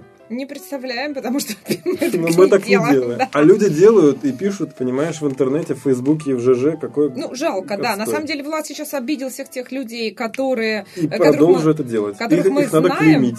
Да, и э, я понимаю, есть момент, как мы правильно сказали, что если про м, э, города, про провинциальные, далекие от центра, которые действительно, ну, не могут люди так часто ходить в кино, они не могут тратить такое количество денег, Нет, потому что я все понимаю. Вот люди, которые не могут, э, это люди, которые не могут. А люди, которые могут или которые должны, тем более вот. Ну, вот этот профессиональный момент, наверное. А да, профессионалы всех. вообще показывают кино бесплатно на пресс-показах. Че, вот я не понимаю.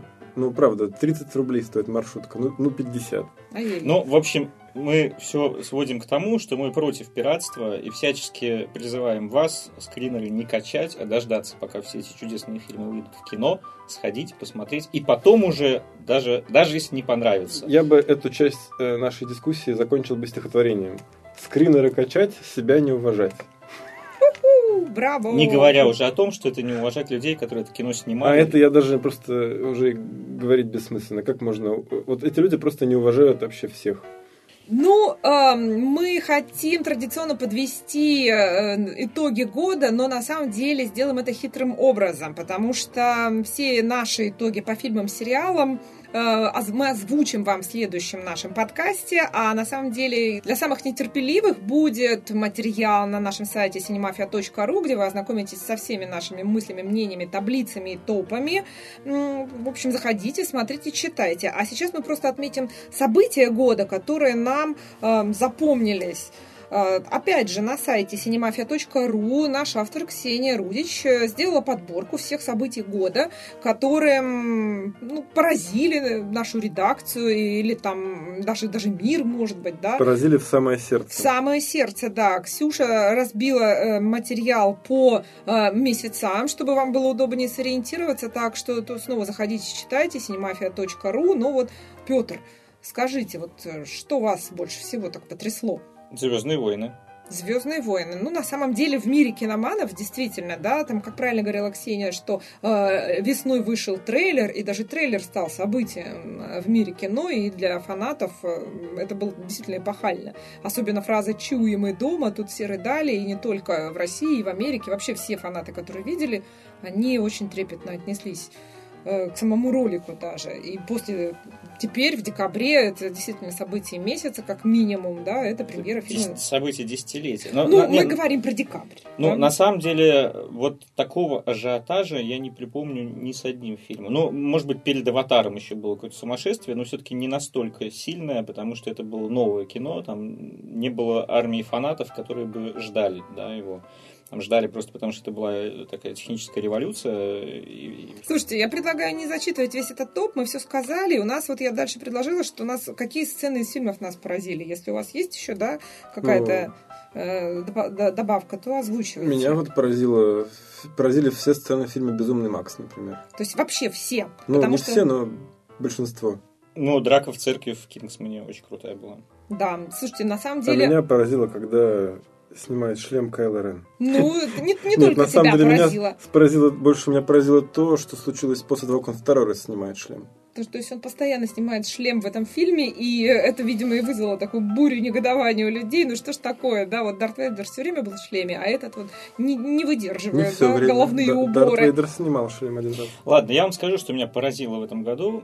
И это прям вот такой неприятный был для меня, честно говоря, сюрприз. Э, Это реакция общественности на пробуждение силы, причем это реакция общественности в России в первую очередь, потому что в Штатах там негативных отзывов ну, не так много, а у нас прям вот забомбили. Везде, для, как бы ко всем, кто написал положительные рецензии, там, из наших критиков, э, кинообозревателей, прибежали в комменты какие-то безумные сумасшедшие люди и начали всем доказывать, что ки- это ужасно плохое кино. При этом, если посмотреть на цифры, там, на рейтинге э, на ведущих киносайтах, как люди оценивают кино, если посмотреть на кассовые сборы, как бы все окей, все здорово. Но вот этих хейтеров, которые прям с какой-то дичайшей ненавистью э, рассказывают о том, какое зло совершил Джей Джей Абрамс со «Звездными войнами», Причем эти люди еще и умудряются э, всех убеждать в том, что, ну, тех, кому понравилось, что вы, типа, не фанаты. Мне вот, например, мы уже обсуждали, да, то, что у меня там долгая история моего увлечения Звездными войнами, но мне приходят в комменты люди и говорят, что, да, типа, ты не настоящий фанат, ты ничего не понимаешь в, в колбасных обрезках. Вот это, честно говоря, прям для меня какой-то безумный. Мне кажется, что это логично совершенно, потому что, в принципе, картина вот эта «Звездные войны», да, она, в общем, очень точно клеймит вот эту всю молодежь. Что, Вот эту имеешь, всю. что ты имеешь Вот в виду? эту всю, ну, понимаете, вот эти вот новые злодеи э, в «Звездных войнах», Кайло Рен и генерал Хакс, это блестящий портрет современного российского молодого человека, который мечтает о возрождении какой-то империи, который сам ничего собой не представляет, в общем, ни внешне, ни внутренне, как бы, э, который только вот может э, гадости какие-то кричать на площади. Ну, нет, здесь я на самом деле, может быть, даже соглашусь, потому что э, вот эти все граждане, которые недовольны, они, чем они недовольны в первую очередь? Они кричат о том, что неправдивый, какой-то нереалистичный и не страшный злодей. То есть люди, во-первых, не поняли, что Кайло Рен на самом деле это ну, не злодей в привычном понимании, да, это там отрицательный персонаж, но его злодейство, оно вот на, Ничего на себе грани. не злодей, как же? Но он... это э, за гранью злодейства. нет, мы в фильме видим его становление злодеем, да, Э, тем не менее, э, это все-таки такой персонаж, который колеблется между светом и тьмой, и когда он в маске, он страшный, суровый, злой, и действительно там по трейлерам все, видимо, ждали, что это будет новый Дарт Вейдер, такой бескомпромиссный, стра- страшный чувак. А когда он снял маску, и мы увидели, что на самом деле это такой, в общем, хил- хилый э, и э, мечущийся подросток, несмотря на то, что ему уже к 30 годам, но выглядит он действительно как еще подросток. Это И типичный они увид- портрет они увидели э, себя, Да, они увидели- российского интернет-пользователя, на самом деле. Хилый мечущийся подросток, которому уже около 30 лет. который прячет- прячется под э, суровой злой аватаркой и размахивает э, Жезлом. куст- кустарным световым мечом, да. Совершенно верно. Вот. Так что здесь Абрамс попал в точку, и Припечатал, так сказать, всех этих вот людей, троллей. в болевую, я бы даже сказал, точку. Вот И люди и возненавидели это, им починили боль, вывели их, так сказать, на свет Божий. То есть это на самом деле вот то что- новое, что Абрамс э, привнес. То есть, с одной Конечно, то есть стороны, Звездные войны стали не просто сказкой, не просто фэнтези, они вышли на полноценный уровень такой настоящей, мощной сатиры теперь. И это людей и оскорбило некоторых. я бы даже сказал политической сатиры в каком-то Да, смысле. безусловно. Потому что сцена с э, речью генерала Хакса это прям вот Да. такое политическое высказывание, по большому счету. Конечно. Вот, так что всем хейтерам Кайла Рена советуем посмотреть в зеркало и подумать. И засунуть себе меч в жопу.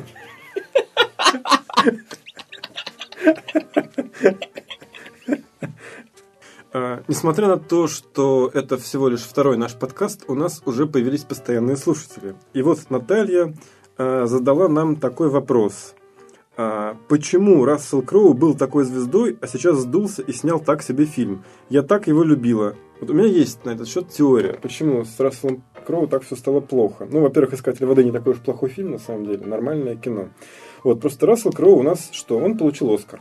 А про Оскар говорят следующее, что на самом деле многим актерам в Голливуде гораздо выгоднее, как Ди Каприо, ходить э, в роли номинантов или даже вечных номинантов, как бедный Леонардо.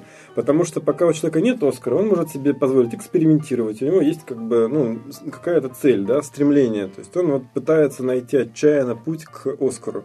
Но когда он получает этот Оскар, он уже все, как бы, он уже лауреат.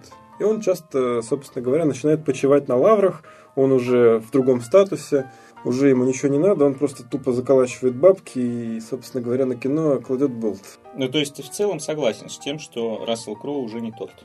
Нет, я так не считаю. Просто сейчас такой период в жизни Рассела Кроу, черная полоса.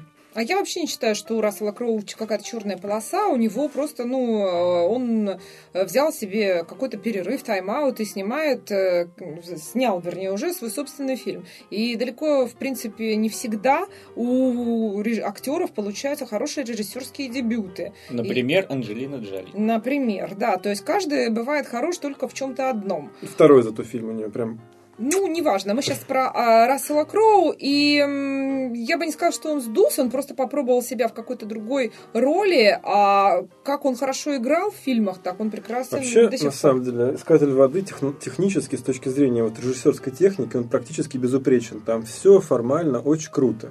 Другое дело, что он, может быть, не очень зацепил нашу слушательницу. Вообще прекрасный актер, как был, так и остался. В общем, ждем Рассела Кроу во всех новых фильмах, в которых он собирается сниматься. Он еще твиттер очень клево ведет, так что давай, Вообще Рассел. отличный мужик. Кстати, э, возвращаясь тоже к актерам, которые становятся режиссерами, тоже новость конца этого года. Шайа Лабаф, да? Нет, не, не Шайя Лабаф. Дженнифер Лоуренс, горячо мной, например, любимая, тоже решила попробовать себя в режиссерском амплуа. И она снимет кино про ЛСД, комедию. Надо заглянуть к ней в iCloud, может, там есть сценарий. Кино называется «Проект Делириум» вот, об экспериментах с ЛСД. Ну, я, я точно буду это смотреть. Мы ждем, что получится. Не только Влад будет смотреть, я так понимаю, что- Интересно, интересно, как Дженнифер Лоуренс экспериментировала с ЛСД. Как с, с фотокамерой она экспериментировала.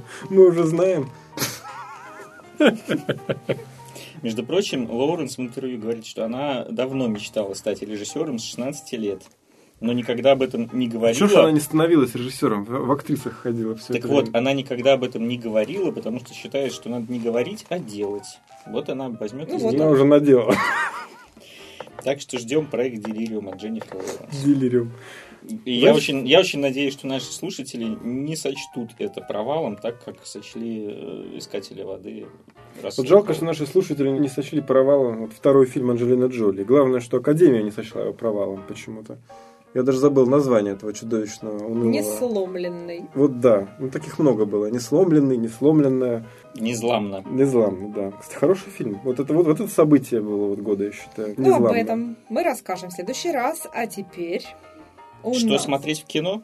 Причем мы расскажем э, о том, что смотреть в кино в двух частях. Сначала наш подкаст выйдет немножко позже э, прокатного четверга, поэтому мы просто напомним, куда вы еще можете метнуться, успеть до Нового года.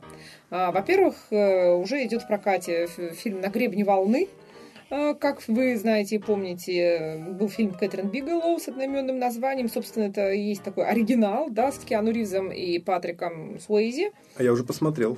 А ты молодец, ты нам сейчас и расскажешь, что там было. Но, насколько я понимаю, с- этот новый «На гребне волны», вот, Влад, расскажи нам, что это не совсем ведь ремейк, правильно? Да нет, это совсем ремейк вообще. Просто Совсем. он дороже и типа круче. Но на самом деле он совершенно не стоит выеденного яйца от того фильма, который был снят Кэтрин Бигелоу. Вот. Вот Кэтрин Бигелоу, она же была замужем за Джеймсом Кэмероном, и он ее продюсировал и сценарий ей писал. И они открыли, по сути, Киану Ривза в этом фильме. И Гэри Бьюзи, ну, они его не открыли, но они его, по крайней мере, еще раз как бы показали. вот. И это был охрененный фильм. И там был Патрик Суэйзи. Одна, это, в общем, одна из двух его главных ролей, по большому счету, в истории кино. Патрика Суэйзи, да? Не считая грязных танцев. А здесь, значит, ну, да, Эдгар Рамы, Рамирес, конечно, это я понимаю. Это величина, еще начиная с Домино и далее. Он играет э, ту роль, Он которую- играет то, что играл Патрик Суэйзи. А вот этот вот юноша, который играет типа Киану Ривза, ну, я понимаю, они не могли найти такого же Киану Ривза, поэтому они взяли полную его- его противоположность. Он блондин, он некрасивый, он дерьмовый актер. Люк Брейси, это господа, тоже с зеленого континента, как называют Австралию, Новую Зеландию. Да. Короче, что они сделали? Они взяли, сделали еще раз то же самое. Опять ФБРовец, опять внедряется в банду экстремалов. Ну, там чуть-чуть теперь побольше экстрима, да, там по- по- позрелищнее. Там и на мотоциклах они катаются, и на всяких там прыгают в парашютах. Тут все то же самое, что было. Просто теперь это снято на цифровую камеру. Изуродовано цветокоррекцией. Вот, понимаешь, старая картина, она до сих пор впечатляет своим визуальным рядом. А новая картина это обычная GoPro, вот как сейчас все смотрят в интернетах. Ну, я вот, честно, еще не посмотрел, э, даже не уверен, что буду это Я смотреть. просто ушел через час, честно вам скажу. Вот. Но а, в Фейсбуке читал очень интересное мнение э, от человека, который связан с экстремальными видами спорта. Там девушка писала, что для людей, которые увлечены экстремальными видами спорта, первый фильм, вот, он не особо интересен, зато новое кино это прям вау. Но мы же круто. говорим об искусстве кино, о драматургии, о режиссуре, о монтаже, операторской работе. А это все, конечно, там есть. Но только оно не складывается в некую единую целую мозаику, так сказать. И единственное ощущение, которое навевает этот безумно дорогой и полный экстремальных видов спорта фильм, на меня, по крайней мере, это унылая, вот, э, унылая пора, Фу, это, это вот это вот ощущение унылого говна. Долго держался, Влад. Я все следила. Как же ты выкрутишься? Короче, смысл в том, что унылое говно они сняли, как бы смонтировали. Это все лишено какой бы то ни было энергии старого фильма, ни куража, там нет ни драйва. Особенно после просмотра «Звездных войн». Да, это вот уровень «Терминатора 5», по большому счету. Дороже и хуже. В общем, и, и при этом, насколько я... я не пожалел даже 550 рублей. Я ушел с середины фильма из вип-зала синема парка, когда я это увидел. Слушайте, а при этом я же так понимаю, что это режиссерский дебют оператора. На Ты знаешь, деле, по-моему, да. это режиссерский дебют вообще какого-то рабочего площадки, честно скажу. А, оператор... Нет, на самом деле, это человек, который снял первый «Форсаж». А, ну и видно, да. Теперь понятно все. Ну, Форсаж. на самом деле, в общем, как? Если вы, вам нечего делать вот до 1 января, или если вы экстремал... Или если есть лишние деньги. Если Влад еще раз меня перебьет, я тебя выкину в окно. Я сижу, сдерживаюсь. Имейте в виду. Тут заплатите 550 рублей и уйдите через час. Я даже не знаю, чем закончилось. Я пришел, пересмотрел кусок старого фильма и успокоился. Маленький принц. Вот это шедевр, в принципе. Это лучшее анимационное кино года. Но на самом деле очень интересный подход к экранизации, потому что это не полностью экранизация книги Антуана Сент-Экзюпери, а э, это такая история в истории, насколько я понимаю. Там идет э, история маленькой девочки, которую жизнь мама всю расписала по минутам ради ее светлого будущего. И затем девочка знакомится, э, начинает, вернее, общаться со своим дедушкой или с чужим дедушкой, чужим, с сосед. чужим дедушкой, с соседом. И он-то как раз э, говорит ей о том, что он и есть тот самый летчик, который э, встречался с маленьким принцем на его маленькой планете. И в эти моменты начинают оживать в мультфильме, в принципе, в классической э, современной анимации, которую мы привыкли, оживают рисунки Антуана Сент-Экзюпери. В этом вот есть э, такой интересный сплав. Ну и, в принципе, мне кажется, действительно, если вам нравится эта история, нравится книга, и э, вы хотите посмотреть хороший мультфильм, наверное, надо встать и идти. Да, потому что я вот, например, в Каннах смотрел, когда просто я урыдался вообще в хлам. Рядом сидела какая-то китайская женщина, она мне протянула даже одноразовый носовой платок, чтобы я утер слезы с лица, потому что это было трогательно. Ну вот два таких мультфильма в этом году есть, это «Головоломка» и «Маленький принц». И потрясающая совершенно анимация, что CGI, что вот эти стоп-моушен вставки, где, собственно, сам маленький принц фигурирует. Но мне кажется, важно еще добавить про то, как дублирован маленький принц на русский язык, потому что у нас же сейчас пошла мода на то, чтобы мультики озвучивали какие-то медийные персоны, там в той же головоломке он Максим Батарган, Ксения Собчак э, озвучивали. А здесь привлекли именитых актеров. То есть вот если в оригинале роли озвучивали Джефф Бриджес, Рэйчел МакАдамс, Пол Рад, Джеймс Франко, Марион Котияр, Бенисио Дель Торо, и можно продолжать этот список, то в нашей версии вместо Джеффа Бриджеса говорит Сергей Гармаш, вместо Рэйчел МакАдамс Екатерина Климова, а вместо Джеймса Франка Константин Хабенский. У нас звучит Лиса. Да, а Розу вместо Марион Котияр озвучивает Чулпан Хаматова. Хабенский вообще прекрасно озвучивает мультфильмы. Я вот не забуду никогда, как он озвучивал «Чудесный льва» в Мадагаскаре. Я с удовольствием пойду еще раз посмотрю «Маленького принца» в дубляже, только уже из одного Хабенского. Следующий мультфильм, который выходит, уже вернее идет в прокате, вы можете, посмотрев «Маленького принца», смотаться еще и на него, это «Снупи и мелочь пузатая в кино». Это персонажи всемирно известных комиксов Чарльза Шульца «Мелочь пузатая», которые вот впервые на полнометражном экране. Вот мне ужасно понравился этот мультфильм тоже. Это, я бы сказал, третий лучший мультфильм за год. И приятно, что они так подряд все выходят сейчас, да. Потому что вот приятно, знаешь, видеть вот что. Когда у людей есть все технические возможности. Вот там компьютерная графика, там все вот это потрясающе отрендерено, все там свет. Но они это настолько сделали минималистично в то же время. То есть они передают вот дух оригинальных вот этих двухмерных комиксов в трехмерной анимации – все это сделано такими вот отрывистыми движениями, чтобы еще больше это походило на живую, э, так сказать, handmade э, анимацию. Там чудесный милый сюжет, там очень красивое изображение, э, замечательная музыка, и вот именно вот эта вот артовая такая форма, вот если бы у меня были дети, я бы их повел бы обязательно на это, чтобы они приучались с детства к художественным вот таким мультфильмам. Вот сразу бы показал им подряд и Снупи, и Маленького принца. Или сначала Маленького принца, потом Снупи. Чудесно. Ну, в общем, вы поняли уже совет от э, Влада. Э, действительно, берите детей, идите в кино, смотрите мультфильмы до Нового года, и, наверное, и после Нового года вы застанете их в прокате и получите И вот меня еще что добавить хотелось бы, что вот понимаешь, у них э, все возможности есть, но они ищут художественную форму.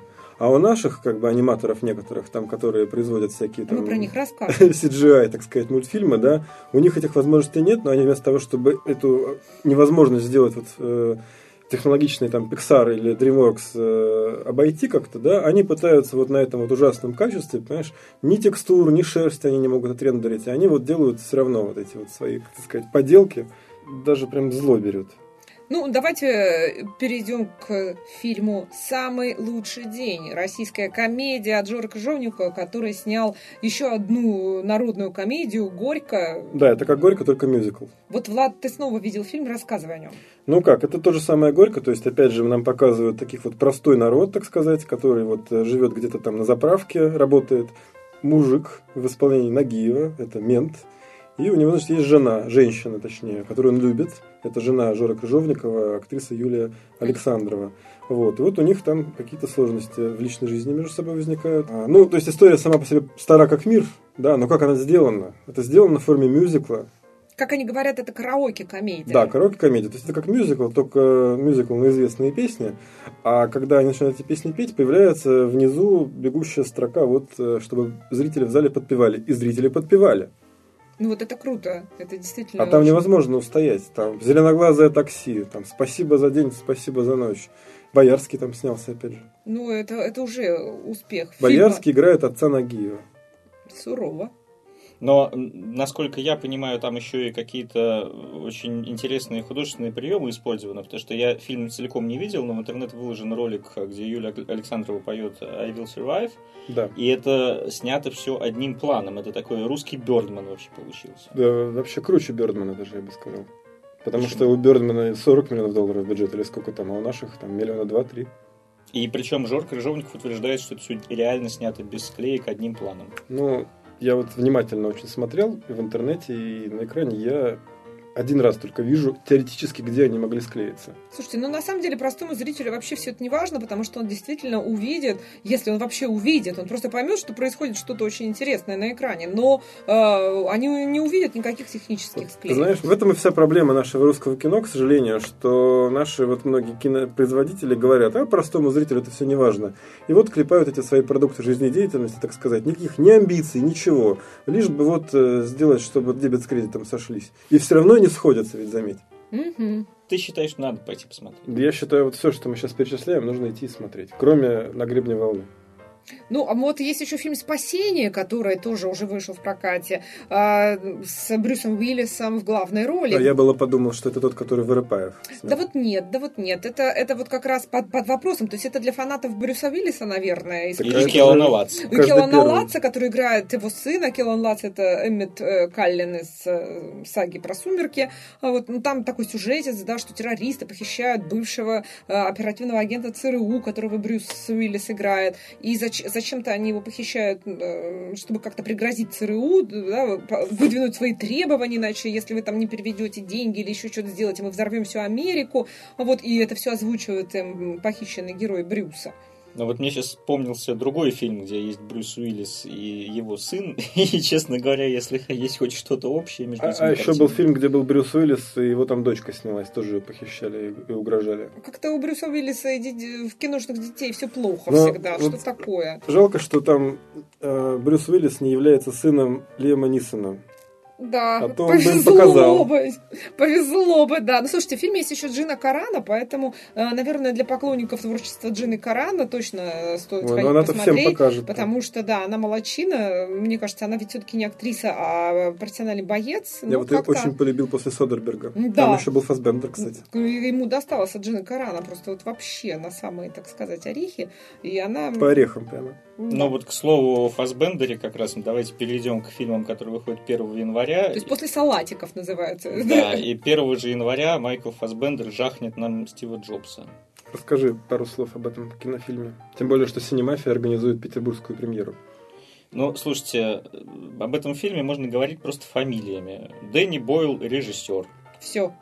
Для многих это уже повод просто взять и пойти в кино. Аарон Соркин сценарист. Всё. Собственно, тоже. Для многих это просто повод взять и пойти в кино. Майкл Для тех- Фассбендер ну, в главной роли. Но для тех, кто э, не в курсе, поясним, что Аарон Соркин это человек, который, например, написал э, социальную сеть, совершенно шикарное кино Финчера.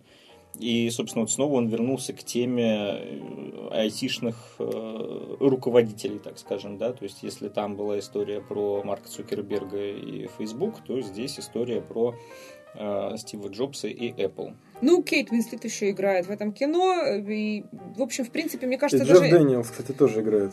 Это вот тот самый Джефф Дэниелс, который играл в «Тупом и еще тупее» А с Джимом Керри. С Джимом Но мне Керри. кажется, не, не это главное все-таки про фильм Стив Джобс. А, Я думаю, что но кино же на самом деле провалилось в Штатах, и мне кажется, это связано в том числе и с тем, что это ну, не совсем типичное кино даже по структуре своей. Ну, А- Я читал сценарий, ты знаешь, действительно, очень нетипично. Это практически сплошной диалог. Я Но это не видел. пьес, пьеса в трех актах, Да, и, да. соответственно, каждый акт это э, даже не сама презентация какого-то продукта. Это когда э, э, Стив Джобс пытается решить какую-то свою личную проблему на фоне подготовки к презентации очередного знакового продукта Apple. И это настолько мастерски написано. Это вот правда. Это один из лучших сценариев, что я читал. Такое мастерство Соркин просто бог. Ну, я замечу, что один из продуктов это не продукт Apple, это компьютер NeXT, как раз, который Джобс делал э, в, Ну тот, да. в тот период, когда его выгнали из Да, Apple, как и он пытался. Джон Скалли, которого играет Джефф Дэниелс из «Тупого еще тупее». Ну, собственно, это очень крутая аллюзия, потому что господин Скалли, в общем, очень умным и дальновидным руководителем назвать сложно. И это, э, если почитать э, всяческие биографии Джобса, в общем, это видно, что это человек, который для компании Apple особо много хорошего не Ну, сделал. чуть не угробил, по большому Вот. счету.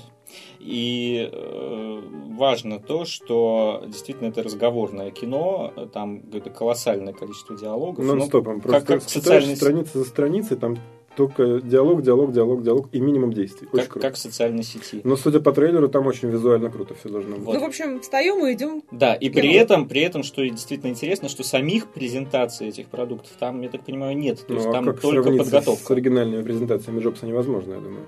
Поэтому все за кулисами. Вот. И э, многих вот смущает, что Фасбендер не очень похож на Джобса внешне. Но там вообще же Ди Каприо хотели даже звать на эту роль. То есть Но там фишка не в соответствии каком-то внешнем, да, то есть это не Высоцкий там с Ну, этой это- мер- это- мертвой это- маской, да, а это именно Потому что внутренняя это, энергетика. это театральная условность, по большому счету. Это и есть пьеса, и, соответственно, Джобс играет человек, который просто его играет, но не обязательно схож с ним внешне. Театр. Так что, на мой взгляд, это, конечно, главное кино, которое выходит 1 января. Но для тех, кто хочет поддержать отечественного, так сказать, производителя, есть фильм любимого Олиного режиссера Сарика Андреасяна. Я думаю, сейчас она нам расскажет. Мафия. Игра на выживание. Сарик Андреасян, на самом деле, мне идея очень нравится. Да? Мы не будем даже обсуждать наши с ним трепетные взаимоотношения сетевые, да. Если мне нравится что-то, я честно в этом признаюсь. Вот идея взять э, за основу сценария карточную игру «Мафия», даже не только карточную, а вообще, в принципе, тоже такая, так сказать, коммуни- Психологическое. психологическая коммуникационная игра, да, когда да, все жители засыпают, просыпается мафия, и вот э, в основу сценария лег этот принцип о том, что мир будущего, Москва будущего, и вот эта э, мафия как самое популярное телешоу, в котором победитель получает э, очень э, крупный приз, да, а проигравший по-настоящему погибает. Конечно, мы все видим и «Бегущего человека», и кучу других фильмов, на которые Сарик Андреасян и его сценаристы опираются. Но все равно интересно посмотреть, как бы это было сделано э, в России. Э, По отзывам тех, кто уже фильм видел, э, говорится о том, что ну, все, все, в принципе, как всегда, да, что это трэш, что это такая бэха, да, кино класса Б, но не так все плохо, как все ждут.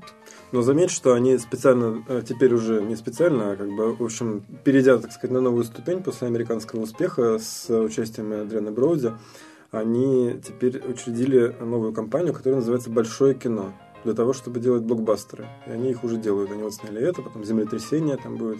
Ну, в общем, есть кака- какая-то эволюция, мне так кажется. Возможно, это действительно не все так круто, ну, как хотелось бы, но все равно шажочек вперед. Но меня пугает только то, что в тех же интервью Сарик э, рассказывает о том, что зрителю, на его взгляд, не нужны какие-то глубокие истории, что зрителю драматургии неинтересно. Ну, когда он говорит, естественно, о нашем российском зрителе, который приносит деньги в кассу его картин. А зрителю нужно побольше спецэффектов, бабахов и так далее. Вот с точки зрения спецэффектов, мафия, по-моему, вообще перенасыщена. Там действительно даже, ну, по роликам это видно, что старались, поработали. Но... Ну, даже Аргунов стал сопродюсером, один ну, из ведущих наших Вот именно поэтому это и бэха, да, когда тебе действительно сюжет вообще наплевать, лишь бы посмотреть, как там все взрывается. А, я не считаю, ну, не, не только я, да, можно долго спорить с Ариком Андреасяном на тему того, важен ли зрителям сюжет, но если ты хочешь снимать бэшки, то да, ты молодец, ты действительно взял так вот этот конек. Но, тем не менее, они же все-таки собирают большую кассу в каждый раз. Ну, это правда, и поэтому... поэтому... Одно из самых здоровых явлений на нашем рынке. У нас никто не собирает. Поэтому Сарик. Сарика, засла... за... За... как, у него есть защита, то есть у него есть что за спиной. А, касса, это правда. То есть люди приходят и смотрят, и дают ему уверенность в своей правоте. Ну, значит, он прав, так и иначе получается. Ну, я сейчас скажу, на самом деле, нетипичную мысль для самого себя, потому что я очень всегда э, критично отношусь к всему, что делает Сарик Андреасян. Но э, важный момент. У нас наша отечественная фантастика всегда проваливается. И, э, собственно, на провалы предыдущих фантастических фильмов всегда ссылаются студии и продюсеры, говоря, что ну зачем мы будем сейчас делать фантастику, она опять провалится, это невыгодно и так дале. Так вот, если фантастика от Сарика Андреасяна начнет приносить деньги, и у нас появятся действительно кассовые фантастические картины, то на развитии фантастического кино в России это скажется крайне положительно. Что, кстати, мы видим на примере э, хорроров и «Пиковые дамы». Кино так себе, но оно собрало и сейчас открыло дорогу другим режиссерам, которые хотят снимать хорроры в России. То есть, в принципе, вся надежда на Сарика Андреасяна как на спасителя отечественной фантастики. Тем более, что он замыслил сейчас и делает уже, приступил к защитникам. Пусть это действительно... Давно уже, уже почти сняли. Уже, уже почти сняли, да, и пусть это действительно э, по всем отзывам э, концепт-артом передрано со всех комиксов Марвел, но посмотрим, что получится. Ну, а для тех, кто хочет все-таки ужаснуться в новом году, есть фильм «Крампус». Это То есть ты думаешь, что на Сарике не ужаснуться? То есть для тех, кто хочет ужаснуться не российской фантастикой, а прям вот реально ужаснуться, да? Да, это Крампус. Это такой, знаете, антисанта. Э, такой злой демон Рождества, который приходит к тем, кто вообще плохо себя вел в э, ушедшем, уходящем году, и он э, их забирает и с ними борется. Ну и мы, мы вот увидим на примере одной семьи, которая все время ругается и что-то как-то вот недовольна, и даже в Рождество ругается, и, в общем, какие-то там, они, хоть бы там Санта вообще не приходил, ну, в общем, вместо Санты приходит Крампус. То есть это для тех, кто устал от доброго кино. Да, да. Причем в нем играют хорошие актеры, Тони Калет, Адам Скотт. Э, можно Кто даже это? посмотреть. Тони Калет играла, ой, где, в этом, по-моему, в Август Осач Каунти она, по-моему, играла, если не путаю. Ну, она много где играла. Она такая, типа, играет, знаете, в сериалах в основном, конечно, но она, в общем, снимается много в, в ролях второго плана, в всяких драмах. Адам Скотт э, был злобным начальником Уолтера Митти. Мерзкий. Ой, вот, вот я его парень. не переношу с тех да, пор. Да, Такой ну, он противный. Мы все его не любим, да. И за, за это что не делает его плохим актером. Ну, конечно, естественно. Да. Ну, а дальше мы переходим к великой, на мой взгляд, трагедии российского кинематографа, потому что дальше то, что в общем, отразится скорее негативно на э, будущем нашего кино. У нас же под Новый год всегда происходит некая новогодняя битва. То есть все считают, что в Новый год толпы людей идут смотреть кино, и поэтому надо обязательно поставить свои фильмы на 1 января, чтобы ухватить хотя бы кусочек вот этой вот новогодней кассы. В результате у нас выходит куча российских фильмов каждый Новый год, и все они делят эту кассу между собой, и все не добирают, и, по сути, мешают друг другу. И вот у нас, э, окей, с «Мафией», в принципе, понятно, потому что это зрелищное кино, его давно заявили на Новый год. Хорошо. А дальше еще три российские картины, которые совершенно непонятно зачем, но в прокат выходят. Ну, Млечный путь все-таки хоть, э, хоть какая-то такая более известная история. Это э, Сергей Безруков в главной роли, режиссер Анна Матисон, э, к которой Сергей Безруков ушел от своей жены Ирины Безруковой. То есть, ну, хоть как-то раскрутили, да, они эту историю. Марина Александрова играет, Валентин Гаф, Владимир Меньшов. Ну, какой-то такой актерский состав. Вот и увидим, да? стоило вот, ли уходить вот от и жены. Увидим. Да, ну, как, видимо, видимо, это будет та самая история, про которую мы обсуждали в середине нашего подкаста, о том, что кино не очень, да, зато семейная жизнь удалась. Ну, вот. Хотя по трейлеру все выглядит так очень новогодний, по-доброму, что вот муж уехал работать в Москву, вернулся в семью на Новый год, и вот э, вроде все хотят развестись, да, но случается чудо. И, в общем, любовь и семья побеждают. Э, и, конечно, ну, понятно, что все хотят э, добрую рождественскую сказку, но как-то вот очень смутные сомнения терзают в удачливости этого проекта. Ну, не знаю, я у Анны Матисон видел ее картину «Сатисфакция» с Гришковцом. Мне не понравилось. Мне тоже не понравилось. Я как-то, ну, не впечатлила меня вся эта история. Так что на Млечный Путь я даже не знаю, кому можно советовать. Фанатам Безрукова можно советовать, наверное. Вот. А дальше это вот, слушайте, я не знаю, у меня цензурных слов про это кино нет вообще. Называется это «Страна чудес». Это проект, э, который э, пытается повторить э, путь елок, то есть это тоже какое-то количество новелл, действия которых происходит под Новый год, объединенных там какими-то пересекающимися персонажами. Я видел презентации этого фильма, и, честно говоря, ничего кроме недоумения и каких-то рвотных позывов это не вызывало.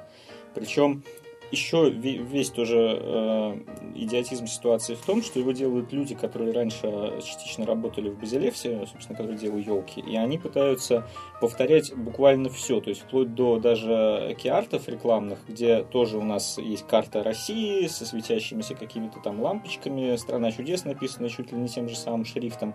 То есть ну, это реально клон елок, но э, если елки-то были не фонтан, по большому счету, то это вообще какой-то, ну, реальный трэш. Даже несмотря на участие в нем квартета И. И важный момент. Э, этот фильм заявляли как э, комедийный проект двух лучших комедиографов России. Дмитрий Диченко, который снял практически все фильмы квартета И, и снял «Кухню» и сериал, и «Кухню в Париже» полный метр и Жоры Крыжовникова, который снял «Горько». Так вот, Жора Крыжовников э, несколько недель назад в Фейсбуке э, крупными буквами писал о том, что люди, я не имею отношения к фильму «Страна чудес», пожалуйста, нигде не упоминайте об этом, потому что на всех сайтах везде перепечатывали, что значит, э, Крыжовников тоже режиссер. А он открещивается от этого проекта напрочь. Более того, в «Стране чудес» снималась Юлия Александрова, жена Жоры, и все сцены с ее участием вырезали, хотя кадры до сих пор в сети можно найти. Ну, я видел «Страна чудес», это чудовищно. Вы знаете, вот, вот люди ругают Левиафан, что, мол, чернуха, чернуха. Вот больше чернухи, чем «Страна чудес», я давно уже не видел. А ее завернули в золотой фантик и скармливают как веселое новогоднее кино. Э, то есть это натуральная чернуха про людей, которые давятся за какие-то считанные э, тысячи рублей. Э, я, конечно, понимаю, что для, людей, для того слоя, который там показан, это серьезные деньги, для всех это, в общем, деньги, да. Но просто это никакое не праздничное кино, это какая-то вот реально мрачная история про жизнь вот нищих, несчастных россиян. И зачем это смотреть в Новый год, даже если это в «Золотом фантике», я не понимаю. И более того, очень важный момент, не путайте фильм «Страна чудес» с фильмом Сигарева «Страна Оз». Это два абсолютно разных фильма, хотя оба вроде как э, комедии и вроде как про Новый год. Но «Страна Оз» уже вышла, и в Новый год, скорее всего, там в прокате не будет уже нигде. Но, тем не менее, я регулярно встречаю в Фейсбуке людей, которые эти картины путают, и происходит, в общем, какая-то некрасивая история. А это потому, что вот все новогодние наши фильмы, все вышли с одинаковым праздничным киартом, как будто все они это елки. Я их даже сам с трудом отличаю, честно говоря. Ну вот они как, как елки понатыканы. Ты идешь мимо елочного базара. Елки, честно, кстати, не раскупают. Вот я сегодня шел, стоят они просто пачками. Вот и фильмы эти точно так же пачками стоят, никому не нужны. Я так понимаю, что в этой же серии будет и мультфильм «Богатырша». Это мультфильм, про который Влад вот говорил раньше, о том, что нарисовано ужасно вообще. При всем богатстве компьютерных эффектов, э, всех достижений анимации, это просто какой-то вот запредел. Причем мы даже по трейлеру это видим, да, что там чудовищная отрисовка, чудовищная озвучка, несмотря на Чумакова, Алексея, Анну Хилькевич, Батрудинова, Тимура, Гарика Харламова и даже Михаила Париченко. Все это... Просто если у тебя нет бюджета на нормальную компьютерную графику, ищи какую-то особую форму. Вот когда не было технологий у Pixar, они сделали э, историю игрушек, про игрушки пластмассовые, потому что тогда фактура компьютерной графики была вот такая пластиковая, и они выбрали ее для реализации пластиковых персонажей. А теперь, когда в Америке там есть технологии, они любых персонажей делают и прочее. А у нас как бы этих бюджетов нету, поэтому нам нужно искать форму, которая будет адекватна той технологии, которая в данном случае применима, и не пытаться использовать это для сценариев, которые, в общем, требуют ресурсов пиксаровских или дримворксовских. Но вот здесь, Влад, я не соглашусь, что нет бюджетов и так далее. Потому что то, что мы видим в трейлере «Богатырши», ну, сам фильм я смотреть даже не буду после этого трейлера, но я уверен, что графика, я вот там, посмотрю. графика там такая же. Что, что, что мы видим в трейлере? Мы видим простейший абсолютно аниматик, то есть это такой превизуализация, которая используется там, на ранних этапах разработки любого трехмерного Да, мультфильма. да. И делается это всегда на коленке и э, не требует вообще практически никаких ресурсов. И более того, даже сейчас графика во многих компьютерных играх, которая просчитывается в реальном времени, простите, на айпадах даже, оно выглядит там в разы интереснее и красивее, чем то, что сделали в «Богатырше». Вот, кстати, да, я соглашусь, потому что, ладно, бог с ним, с текстурами, с рендером, там, с фонами и, и дизайном персонажей, допустим, не умеем. Но анимировать персонажа – это не вопрос текстур и рендеров, это вопрос просто ну, артистических способностей аниматора, режиссера, постановщика и так далее. То, что у нас на мельнице прекрасно делают, там, и какие-нибудь волки и овцы в Воронеже. Почему это нельзя сделать в «Богатырше», я не понимаю. Но это компания Paradis, которая вообще славится очень странными мультфильмами. Они делали Кукарачу, в которой была такая же чудовищная графика. Они делали от винта 3D, это нашу попытку от- ответить самолетом. И, кстати, режиссер Богатырши это Ольга Лопату, которая делала от винта 3D. Ну вот странно, потому что они столько делают для русского кино, и вот никак анимацию не могут поднять. И при этом, ну, сейчас уже просто странно и стыдно говорить о том, что у нас не умеют, потому что у нас умеют. У нас есть студия ани- анимации Петербург, которая сделала первых полнометражных смешариков, и, собственно, в марте у них выйдут уже вторые полнометражные смешарики. Да, они их делают там 4 года, но уровень графики сопоставим абсолютно с э, западными аналогами. Там графика в смешариках вот в первых, там, 4 года назад, она была абсолютно э, не хуже, чем то, что делают Pixar и DreamWorks. Да, ребята там запариваются, делают это значительно дольше, изобретают велосипед, потому что они не могут использовать те же самые про- программные продукты, которые стоят бешеных денег. Они там что-то покупают более дешевое или разрабатывают сами. Но им важно качество, и они действительно умеют это сделать. У нас есть э, Снежная королева, первая и вторая, которая тоже, ну, первая еще была там похуже, но вторая по уровню графики это реально мировое качество. Ну да, И такая европейская анимация. И поэтому они продаются, в общем, в огромное количество стран и зарабатывают на этом огромные деньги. Богатыршу, мне кажется, не купит вообще никто. Может Ну, быть, для какого-нибудь телевизионного... Да, да даже для телевидения это стыдно. Мы не могли про нее вам не рассказать, и их рассказали именно с, с этой точки зрения, что вот до сих пор есть люди, которые считают, что нарубим бабла, да, зрителю все равно плевать. Зачем они сделали этот мультфильм, тем более, когда только что мы посмотрели «Маленького принца» и про Снупи, и мы имеем полную возможность вообще сравнить э, и, и любые виды анимации, что касается «Маленького принца», и как творчески сделан Снупи, и тут вот, пожалуйста, вот это вот А как вы думаете, в чем проблема? Почему так? Потому что жадность некоторых людей. Ну и после «Богатырши», конечно, нельзя не сказать про еще один отечественный мультфильм, который выходит 1 января. Это «Иван Царевич и Серый Волк 3». А, И вот я, честно говоря, тоже не знаю, зачем на это кино ходить. Потому Ну, что... это уже такая типа франшиза, и, наверное, и, и даже не наверное, а скорее всего, есть поклонники, маленькие фанаты этого мультфильма, этих персонажей, что не отменяет требований к э, мультипликаторам делать и, и саму мультипликацию качественнее, и сценарий мультфильма писать получше, как мне кажется. Ну, если говорить про сценарий, то сейчас как раз, э, насколько я знаю, позвали снова квартет И писать сценарий. То есть, может быть, со сценарием-то там и нет проблем. Но, «Страну чудес» они тоже написали. Ну, в «Стране чудес» у них, я так понимаю, только одна новелла с ними. Но дело даже не в этом. Дело в том, Кстати, что... А, На Западе каждый сиквел э, анимационного фильма это некий шаг вперед. То есть это либо технологический какой-то прорыв, либо э, прорыв с точки зрения рассказа истории. То есть они не топчутся на одном месте. Даже четыре Шрека, все-таки каждый Шрек был он про что-то новое принципиально. А здесь ничего нового не происходит. Уровень анимации во всех этих богатырях и Иван Царевичах с каждым разом все хуже и хуже, потому что, ну, А касса все больше. вот это вот какая-то абсурдная совершенно взаимосвязь, она что, как, шокирует. Что, Это как магия Сарику, кино. Что, как и Сарику Андреасяну, дает им всем возможность говорить, а people have it, понимаете? Поэтому мы будем снимать это все так же и до 27 уровня. Ну, я надеюсь, что все-таки это когда-нибудь закончится. И э, очень хотелось бы увидеть реально новые российские мультфильмы ну, с новыми справедливости идеями. ради, все-таки э, можно сколько угодно ругать э, богатырей и серого волка, но студия Мельница, в общем, пока там Союз мультфильм давится за какие-то госкопейки, студия Мельница на собственные деньги построила в Петербурге отдельное собственное здание. Практически наш русский Пиксар. Ну, мы надеемся, что они все-таки э, сделают какой-то рывок вперед, потому что действительно то, что они сделали, они сделали э, российскую франшизу мультипликационную, да. это и не одну, э, это действительно круто, но давайте уже еще что-нибудь вот хорошее. Сейчас будет да? Урфин Джус и его деревянные солдаты. Посмотрим. Ну, в общем, что я могу сказать? Меня сейчас обвинят в отсутствии патриотизма и вообще в лоббировании голливудского кино. Но, слушайте, не ходите на наши отечественные мультфильмы. Сходите лучше на «Маленького принца», который, кстати, ни разу не Голливуд, это вообще европейский мультфильм, насколько я понимаю. А что ж мы будем делать тогда, если не ходить на наши отечественные мультфильмы? Ходите на наши отечественные фильмы. Через вот «не есть... хочу», надо ходить.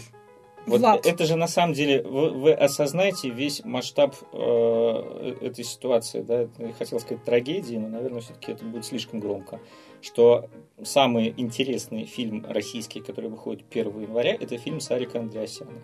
До чего мы дожили.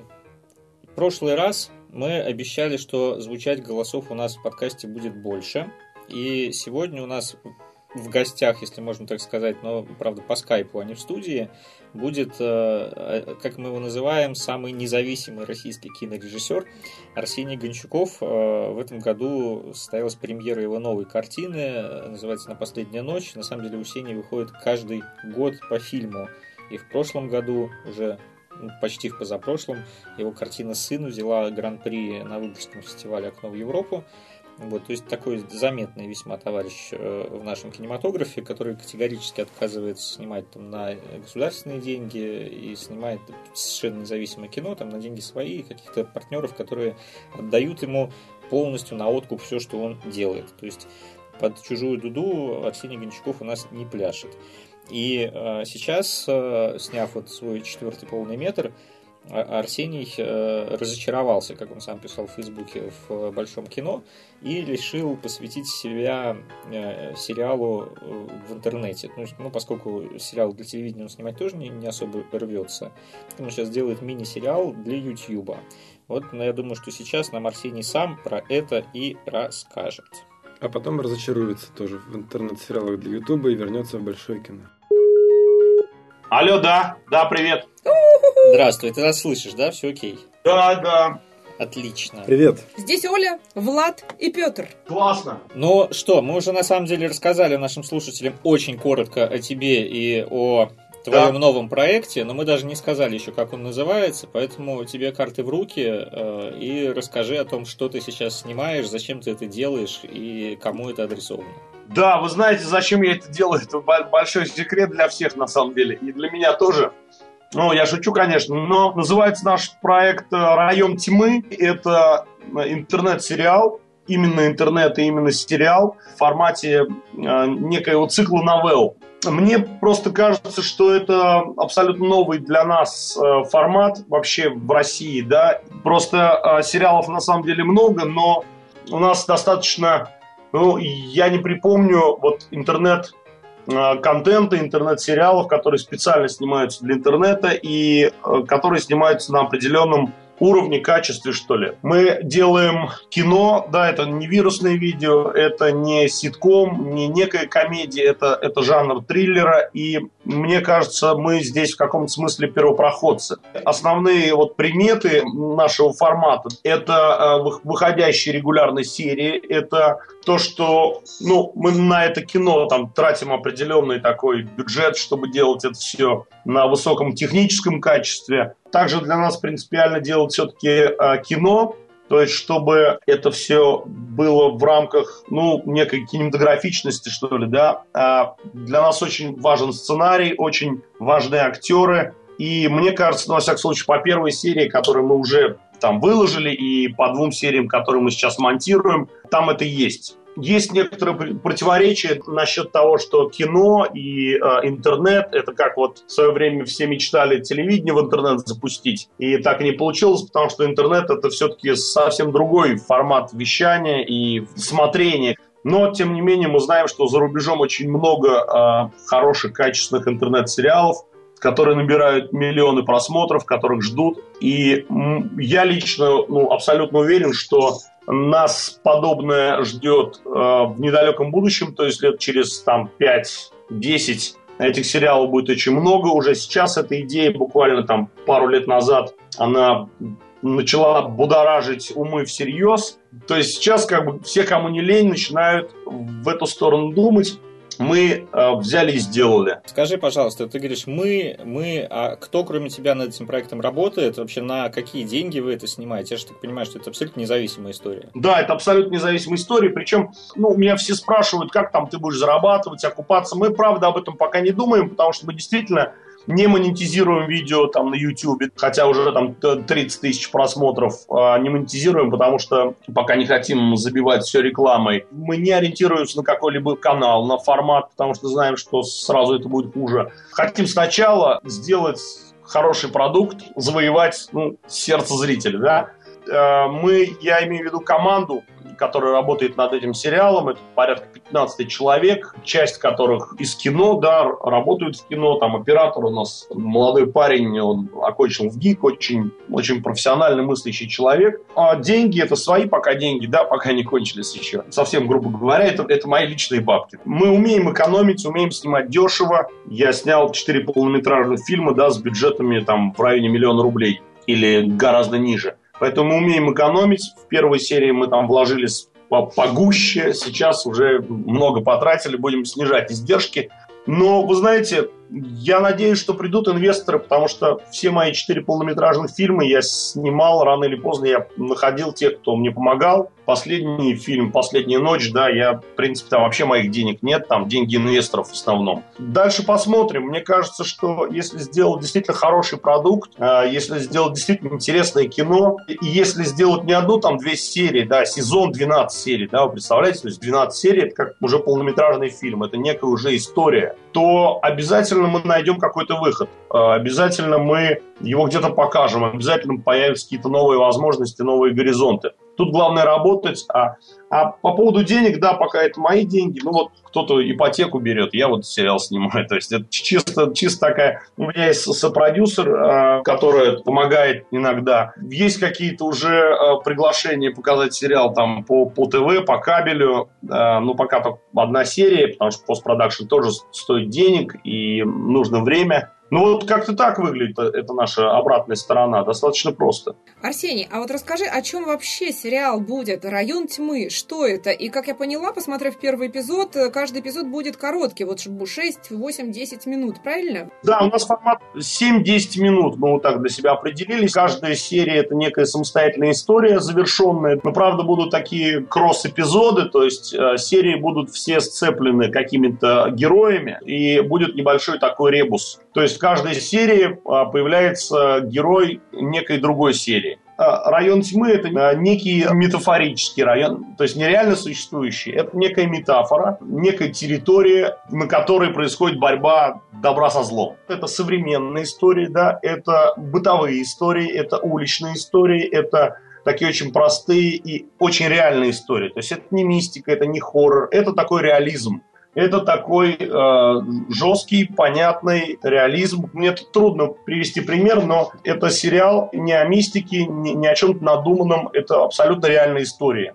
Но это вот некая среда, с одной стороны внешняя, а с другой стороны внутренняя, потому что каждый новелле герой э, делает выбор между добром и злом, между жизнью и смертью даже. А в каждой серии происходит некая личная трагедия э, простого современного человека, который живет рядом с нами, среди нас, и он делает выбор или останавливая в себе э, вот это зло, вот эту свою темноту, или давая ей выход, что приводит к трагическим последствиям. То есть это район тьмы, это, наверное, территория такого бытового, понятного, известного зла, которое есть в каждом из нас, и с которым каждый из нас всю свою жизнь пытается бороться.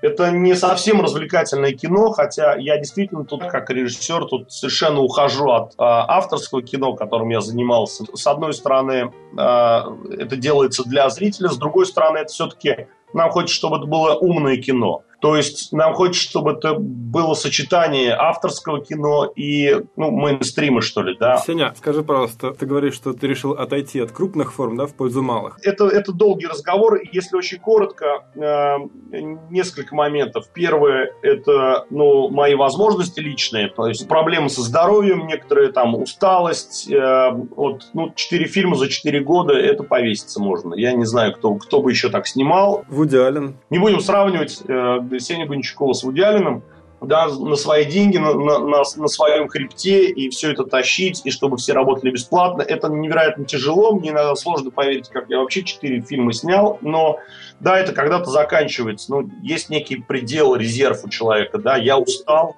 нет сил, э, значит, э, нет денег вот так вот, чтобы, да, там было 2 миллиона, я их потратил, и их, их нет, их надо как-то собирать, или, или мне опять на два года уходить в какой-то монастырь личный, и там не, не доедать, не, ничего не покупать, и нет сил, чтобы вот на два года снова уйти в забой.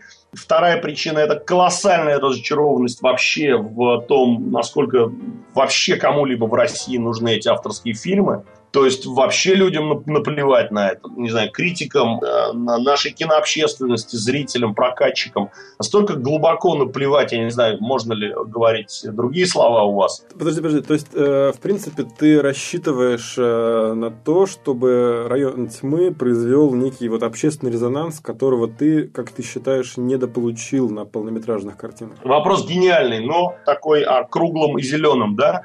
Нет, отдельная история мое э, сложное, э, очень широкое и неоднозначное ощущение тотальной разочарованности в том, что я делаю фильмы, они кому-то нужны, потому что когда критики твои знакомые там их не смотрят, потому что когда прокатчики хвалят фильм, но не берут, потому что когда фестивали просто хамят, э, не, непонятно почему. О, а ты не мог бы рассказать чуть подробнее про то, как тебя хамили фестиваль? Про хамский э, фестиваль «Окно в Европу» этого года? Нет, я не буду про это рассказывать. Там есть полтора хороших человека, которых я не могу обижать. Дело даже не, не в конкретном фестивале. Э, ты понимаешь, что такое? Да ты два года делаешь фильм, да, как бы выжигая всю свою жизнь, и ты его выпускаешь, а он не нужен никому. Ты понимаешь, вот такое ощущение. И, и не надо мне говорить, что Сеня, а что ты как бы, ну, хочешь? У тебя 10 фестивалей был, там, премьера по тысяче человек. Нет, дело не в том, что я что-то недополучил, а дело в том, что, э, может быть, я слишком много отдал. Это очень большой бэкграунд, который связан вот с фильмами. «Район тьмы» я э, начал делать не потому, что я там недополучил, здесь хочу догнать, а в силу все-таки магистральные причины другие – Первое – это э, дискретный проект, и э, он мне сейчас максимально подходит. У тебя есть силы время снимать, ты снимаешь. Можешь снять две серии за месяц. Нет сил там, не знаю, у меня бывает там, я не могу рукой пошевелить. Там, два месяца я могу не снимать. То есть это более свободный проект, на него не надо два года э, заколачивать. Это легче, э, легче по режиму, что ли, по графику. Второе, мне хочется делать в кино что-то другое, мне хочется меняться, мне хочется идти дальше, мне хочется да, если фильм «Последней ночи», если там, не знаю, для меня каждый кадр – это некое стихотворение Лермонтова, куда я утопаю, я, я сажусь в кинотеатре, это некая медитация, это образы, ну, как бы все хватит. Я больше не хочу э, этого, я хочу что-то другое. Я сейчас взял чужой сценарий, я хочу работать по чужим сценариям, хочу пробовать новое, новый монтаж, новый, э, более короткий формат – а, вот, это, это, это профессионально очень важно. Я не хочу сейчас снять еще 180 фильмов, а, таких как «Последняя ночь» или как «Сын». Я исчерпал определенную вот эту систему образов, этот метод, что ли, который появился там в фильме «1210», это, это, это вторая такая профессиональная причина. Я хочу снимать, да, я не хочу стоять в профессии ни, ни месяц, ни, сколько. Ну и третья причина, смотри, третья причина, я действительно, у меня есть внутренняя потребность быть ближе к зрителю. Но она родилась не из обиды, да, э, или там какой-то несуществующей, на самом деле, обиды, что там э, я не получил на предыдущих фильмах. Да нормально все, последняя ночь там, она уже на, на три канала продана, там показана в трех странах, это за четыре месяца, то есть э, там все хорошо у меня. Но я сам чувствую внутреннюю потребность иметь какой-то больший оборот. А интернет-сериал, это вот вообще очень смешно, да, ну потому что там эти авторские фильмы, а это с 1210 было, получил фильм 7 призов, два года у него что-то 40 фестивалей было или 60, я уже не помню. То есть какая-то дикая фестивальная история. Я его выложил в интернет, и у меня за две недели было 200 тысяч просмотров. То есть ровно в 37 раз больше зрителей, чем на всех фестивалях. То есть это совершенно другое. Мне просто, ну, проще говоря, мне интересно в кино попробовать что-то другое, новое, вертикальное, параллельное э, по отношению к профессии, к э, образу и к образу жизни, которым живет фильм. А скажи, пожалуйста, вот ты сейчас говорил о том, что тебе интересно по чужим сценариям э, снимать. Э, на чьи сценарии лежат в основе района тьмы? Первый сезон это 12 историй. Из них, ну, грубо говоря, половина это не мои сценарии. Там половина мои. Ну, у меня много сценариев, я, я постоянно пишу, и короткие метры, я, я до сих пор пишу короткие метры, но у меня лежат там 20-30 штук короткометражных сценариев, хороших, у меня 100 их вообще лежит, но из них хороших там 20, из них там можно снимать там 10, 5 в итоге я сниму, да. И мы объявили конкурс сценаристов, э, там наш продакшн, такой условный э, продакшн, шок-продакшн, объявили конкурс, прислали 160 сценариев. Причем это там репосты от Саши Молчанова были, это люди, там, начинающие сценаристы, и не очень начинающие, это профсообщество. Месяц мы это читали и отобрали 6. Из них можно снимать 4. То есть там просто 80% трэша было, который просто невозможно было читать. Но там есть очень хорошие вещи. А сейчас я вообще из этих шести человек сделал сценарную группу, и мы с ней общаемся. И я ребятам, там профессиональные ребята, там половина, ну, реально сценаристы, которые пишут. Молодые, кто-то начинающий сценарист, им дико интересно, потому что это и опыт, и, и общение. И я им, да, говорю, ребят, вот давайте такая тема, вот может про это написать, или про это и мы тоже начинаем это раскручивать, и а, они начинают писать, они там сейчас прислали мне три варианта одной и той же темы, это очень интересно, да, то есть э, три сценария на одну и ту же тему, написано разными авторами. Это очень здорово, это очень интересно, я очень рад буду снимать чужие истории. Круто. Слушай, ну еще мы здесь у нас подводим сейчас итоги года. Да. И э, я помню твой пост в Фейсбуке, когда ты написал, что лучший фильм года это твой фильм, вот, но тем, тем не менее, если э, как бы проигнорировать эту мысль, и все-таки что из того, что вышло в 2015 году в кино, тебя зацепило, что тебе понравилось, и что бы ты, может быть, назвал там лучшим фильмом этого года? Я, на самом деле, смотрел не все, хотя я очень много смотрю, но просто некоторые фильмы, там, «Страна Оз», например, которые, ну, обязательно надо посмотреть, или там вот сейчас э, Жора Крыжовников э, выпустил. Я их еще посмотрю, просто сейчас пока отложил там на новогодние каникулы.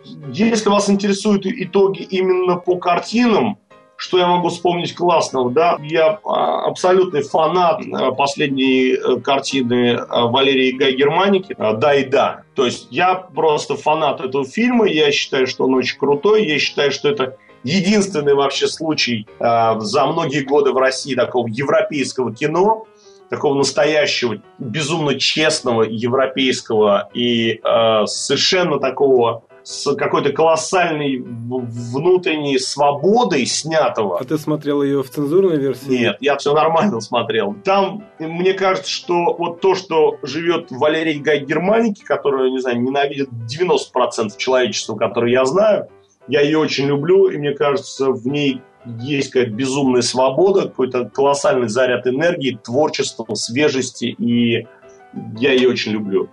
Мне очень понравилось кино про Алексеева, Сигала.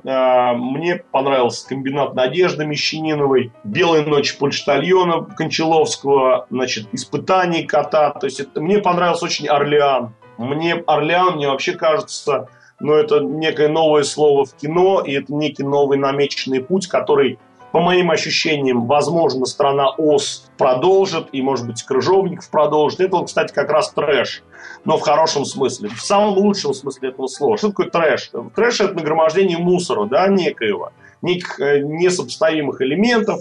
И Орлеан, мне кажется, абсолютно духоподъемная в этом штука. Она веселая, она классная, она такая вот э, свободная, в хорошем таком отмороженном состоянии существующая. Мне, мне очень понравились вот эти картины, которые я назвал. А если говорить про Голливуд, ты как человек, который снимает совершенно другое кино, да, то есть э, это вообще ну, даже не небо и земля, это, мне кажется, вообще как бы разные планеты, э, но тем не менее, вот я читал твой отзыв на «Звездные войны» в Фейсбуке, вот как тебе «Звездные войны»? «Звездные войны» последние, самое главное, они не совершили ошибку, они не стали эм, они сняли олдскульное старое кино, в котором практически не использовали все те гигантские возможности, которые сейчас дает компьютер, то есть, ну, да, там трансформеры или э, Тихоокеанский рубеж, по-моему, да, там же вообще нет ничего снятого, по-моему, там все нарисовано, причем там мы можем галактики рисовать, мы можем там делать какие-то фантастические вещи.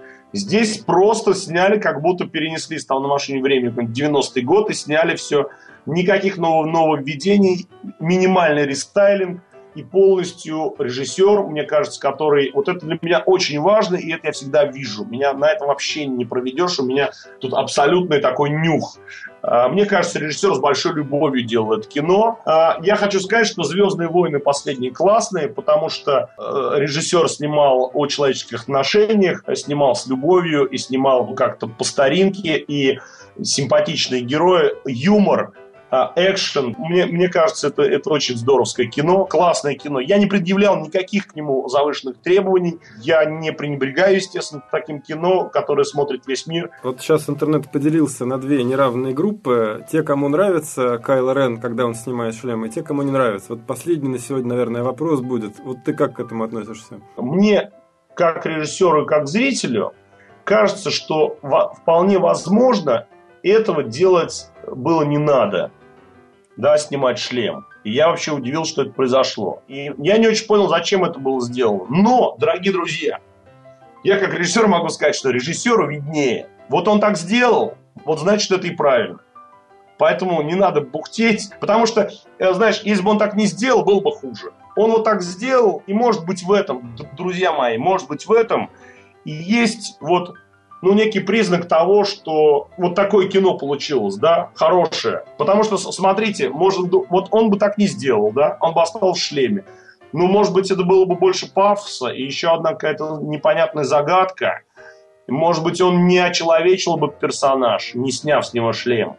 Я, честно говоря, э, в плане таких вещей, ну, как бы доверяю режиссеру, а понравился мне или не понравился, это уже дело пятое.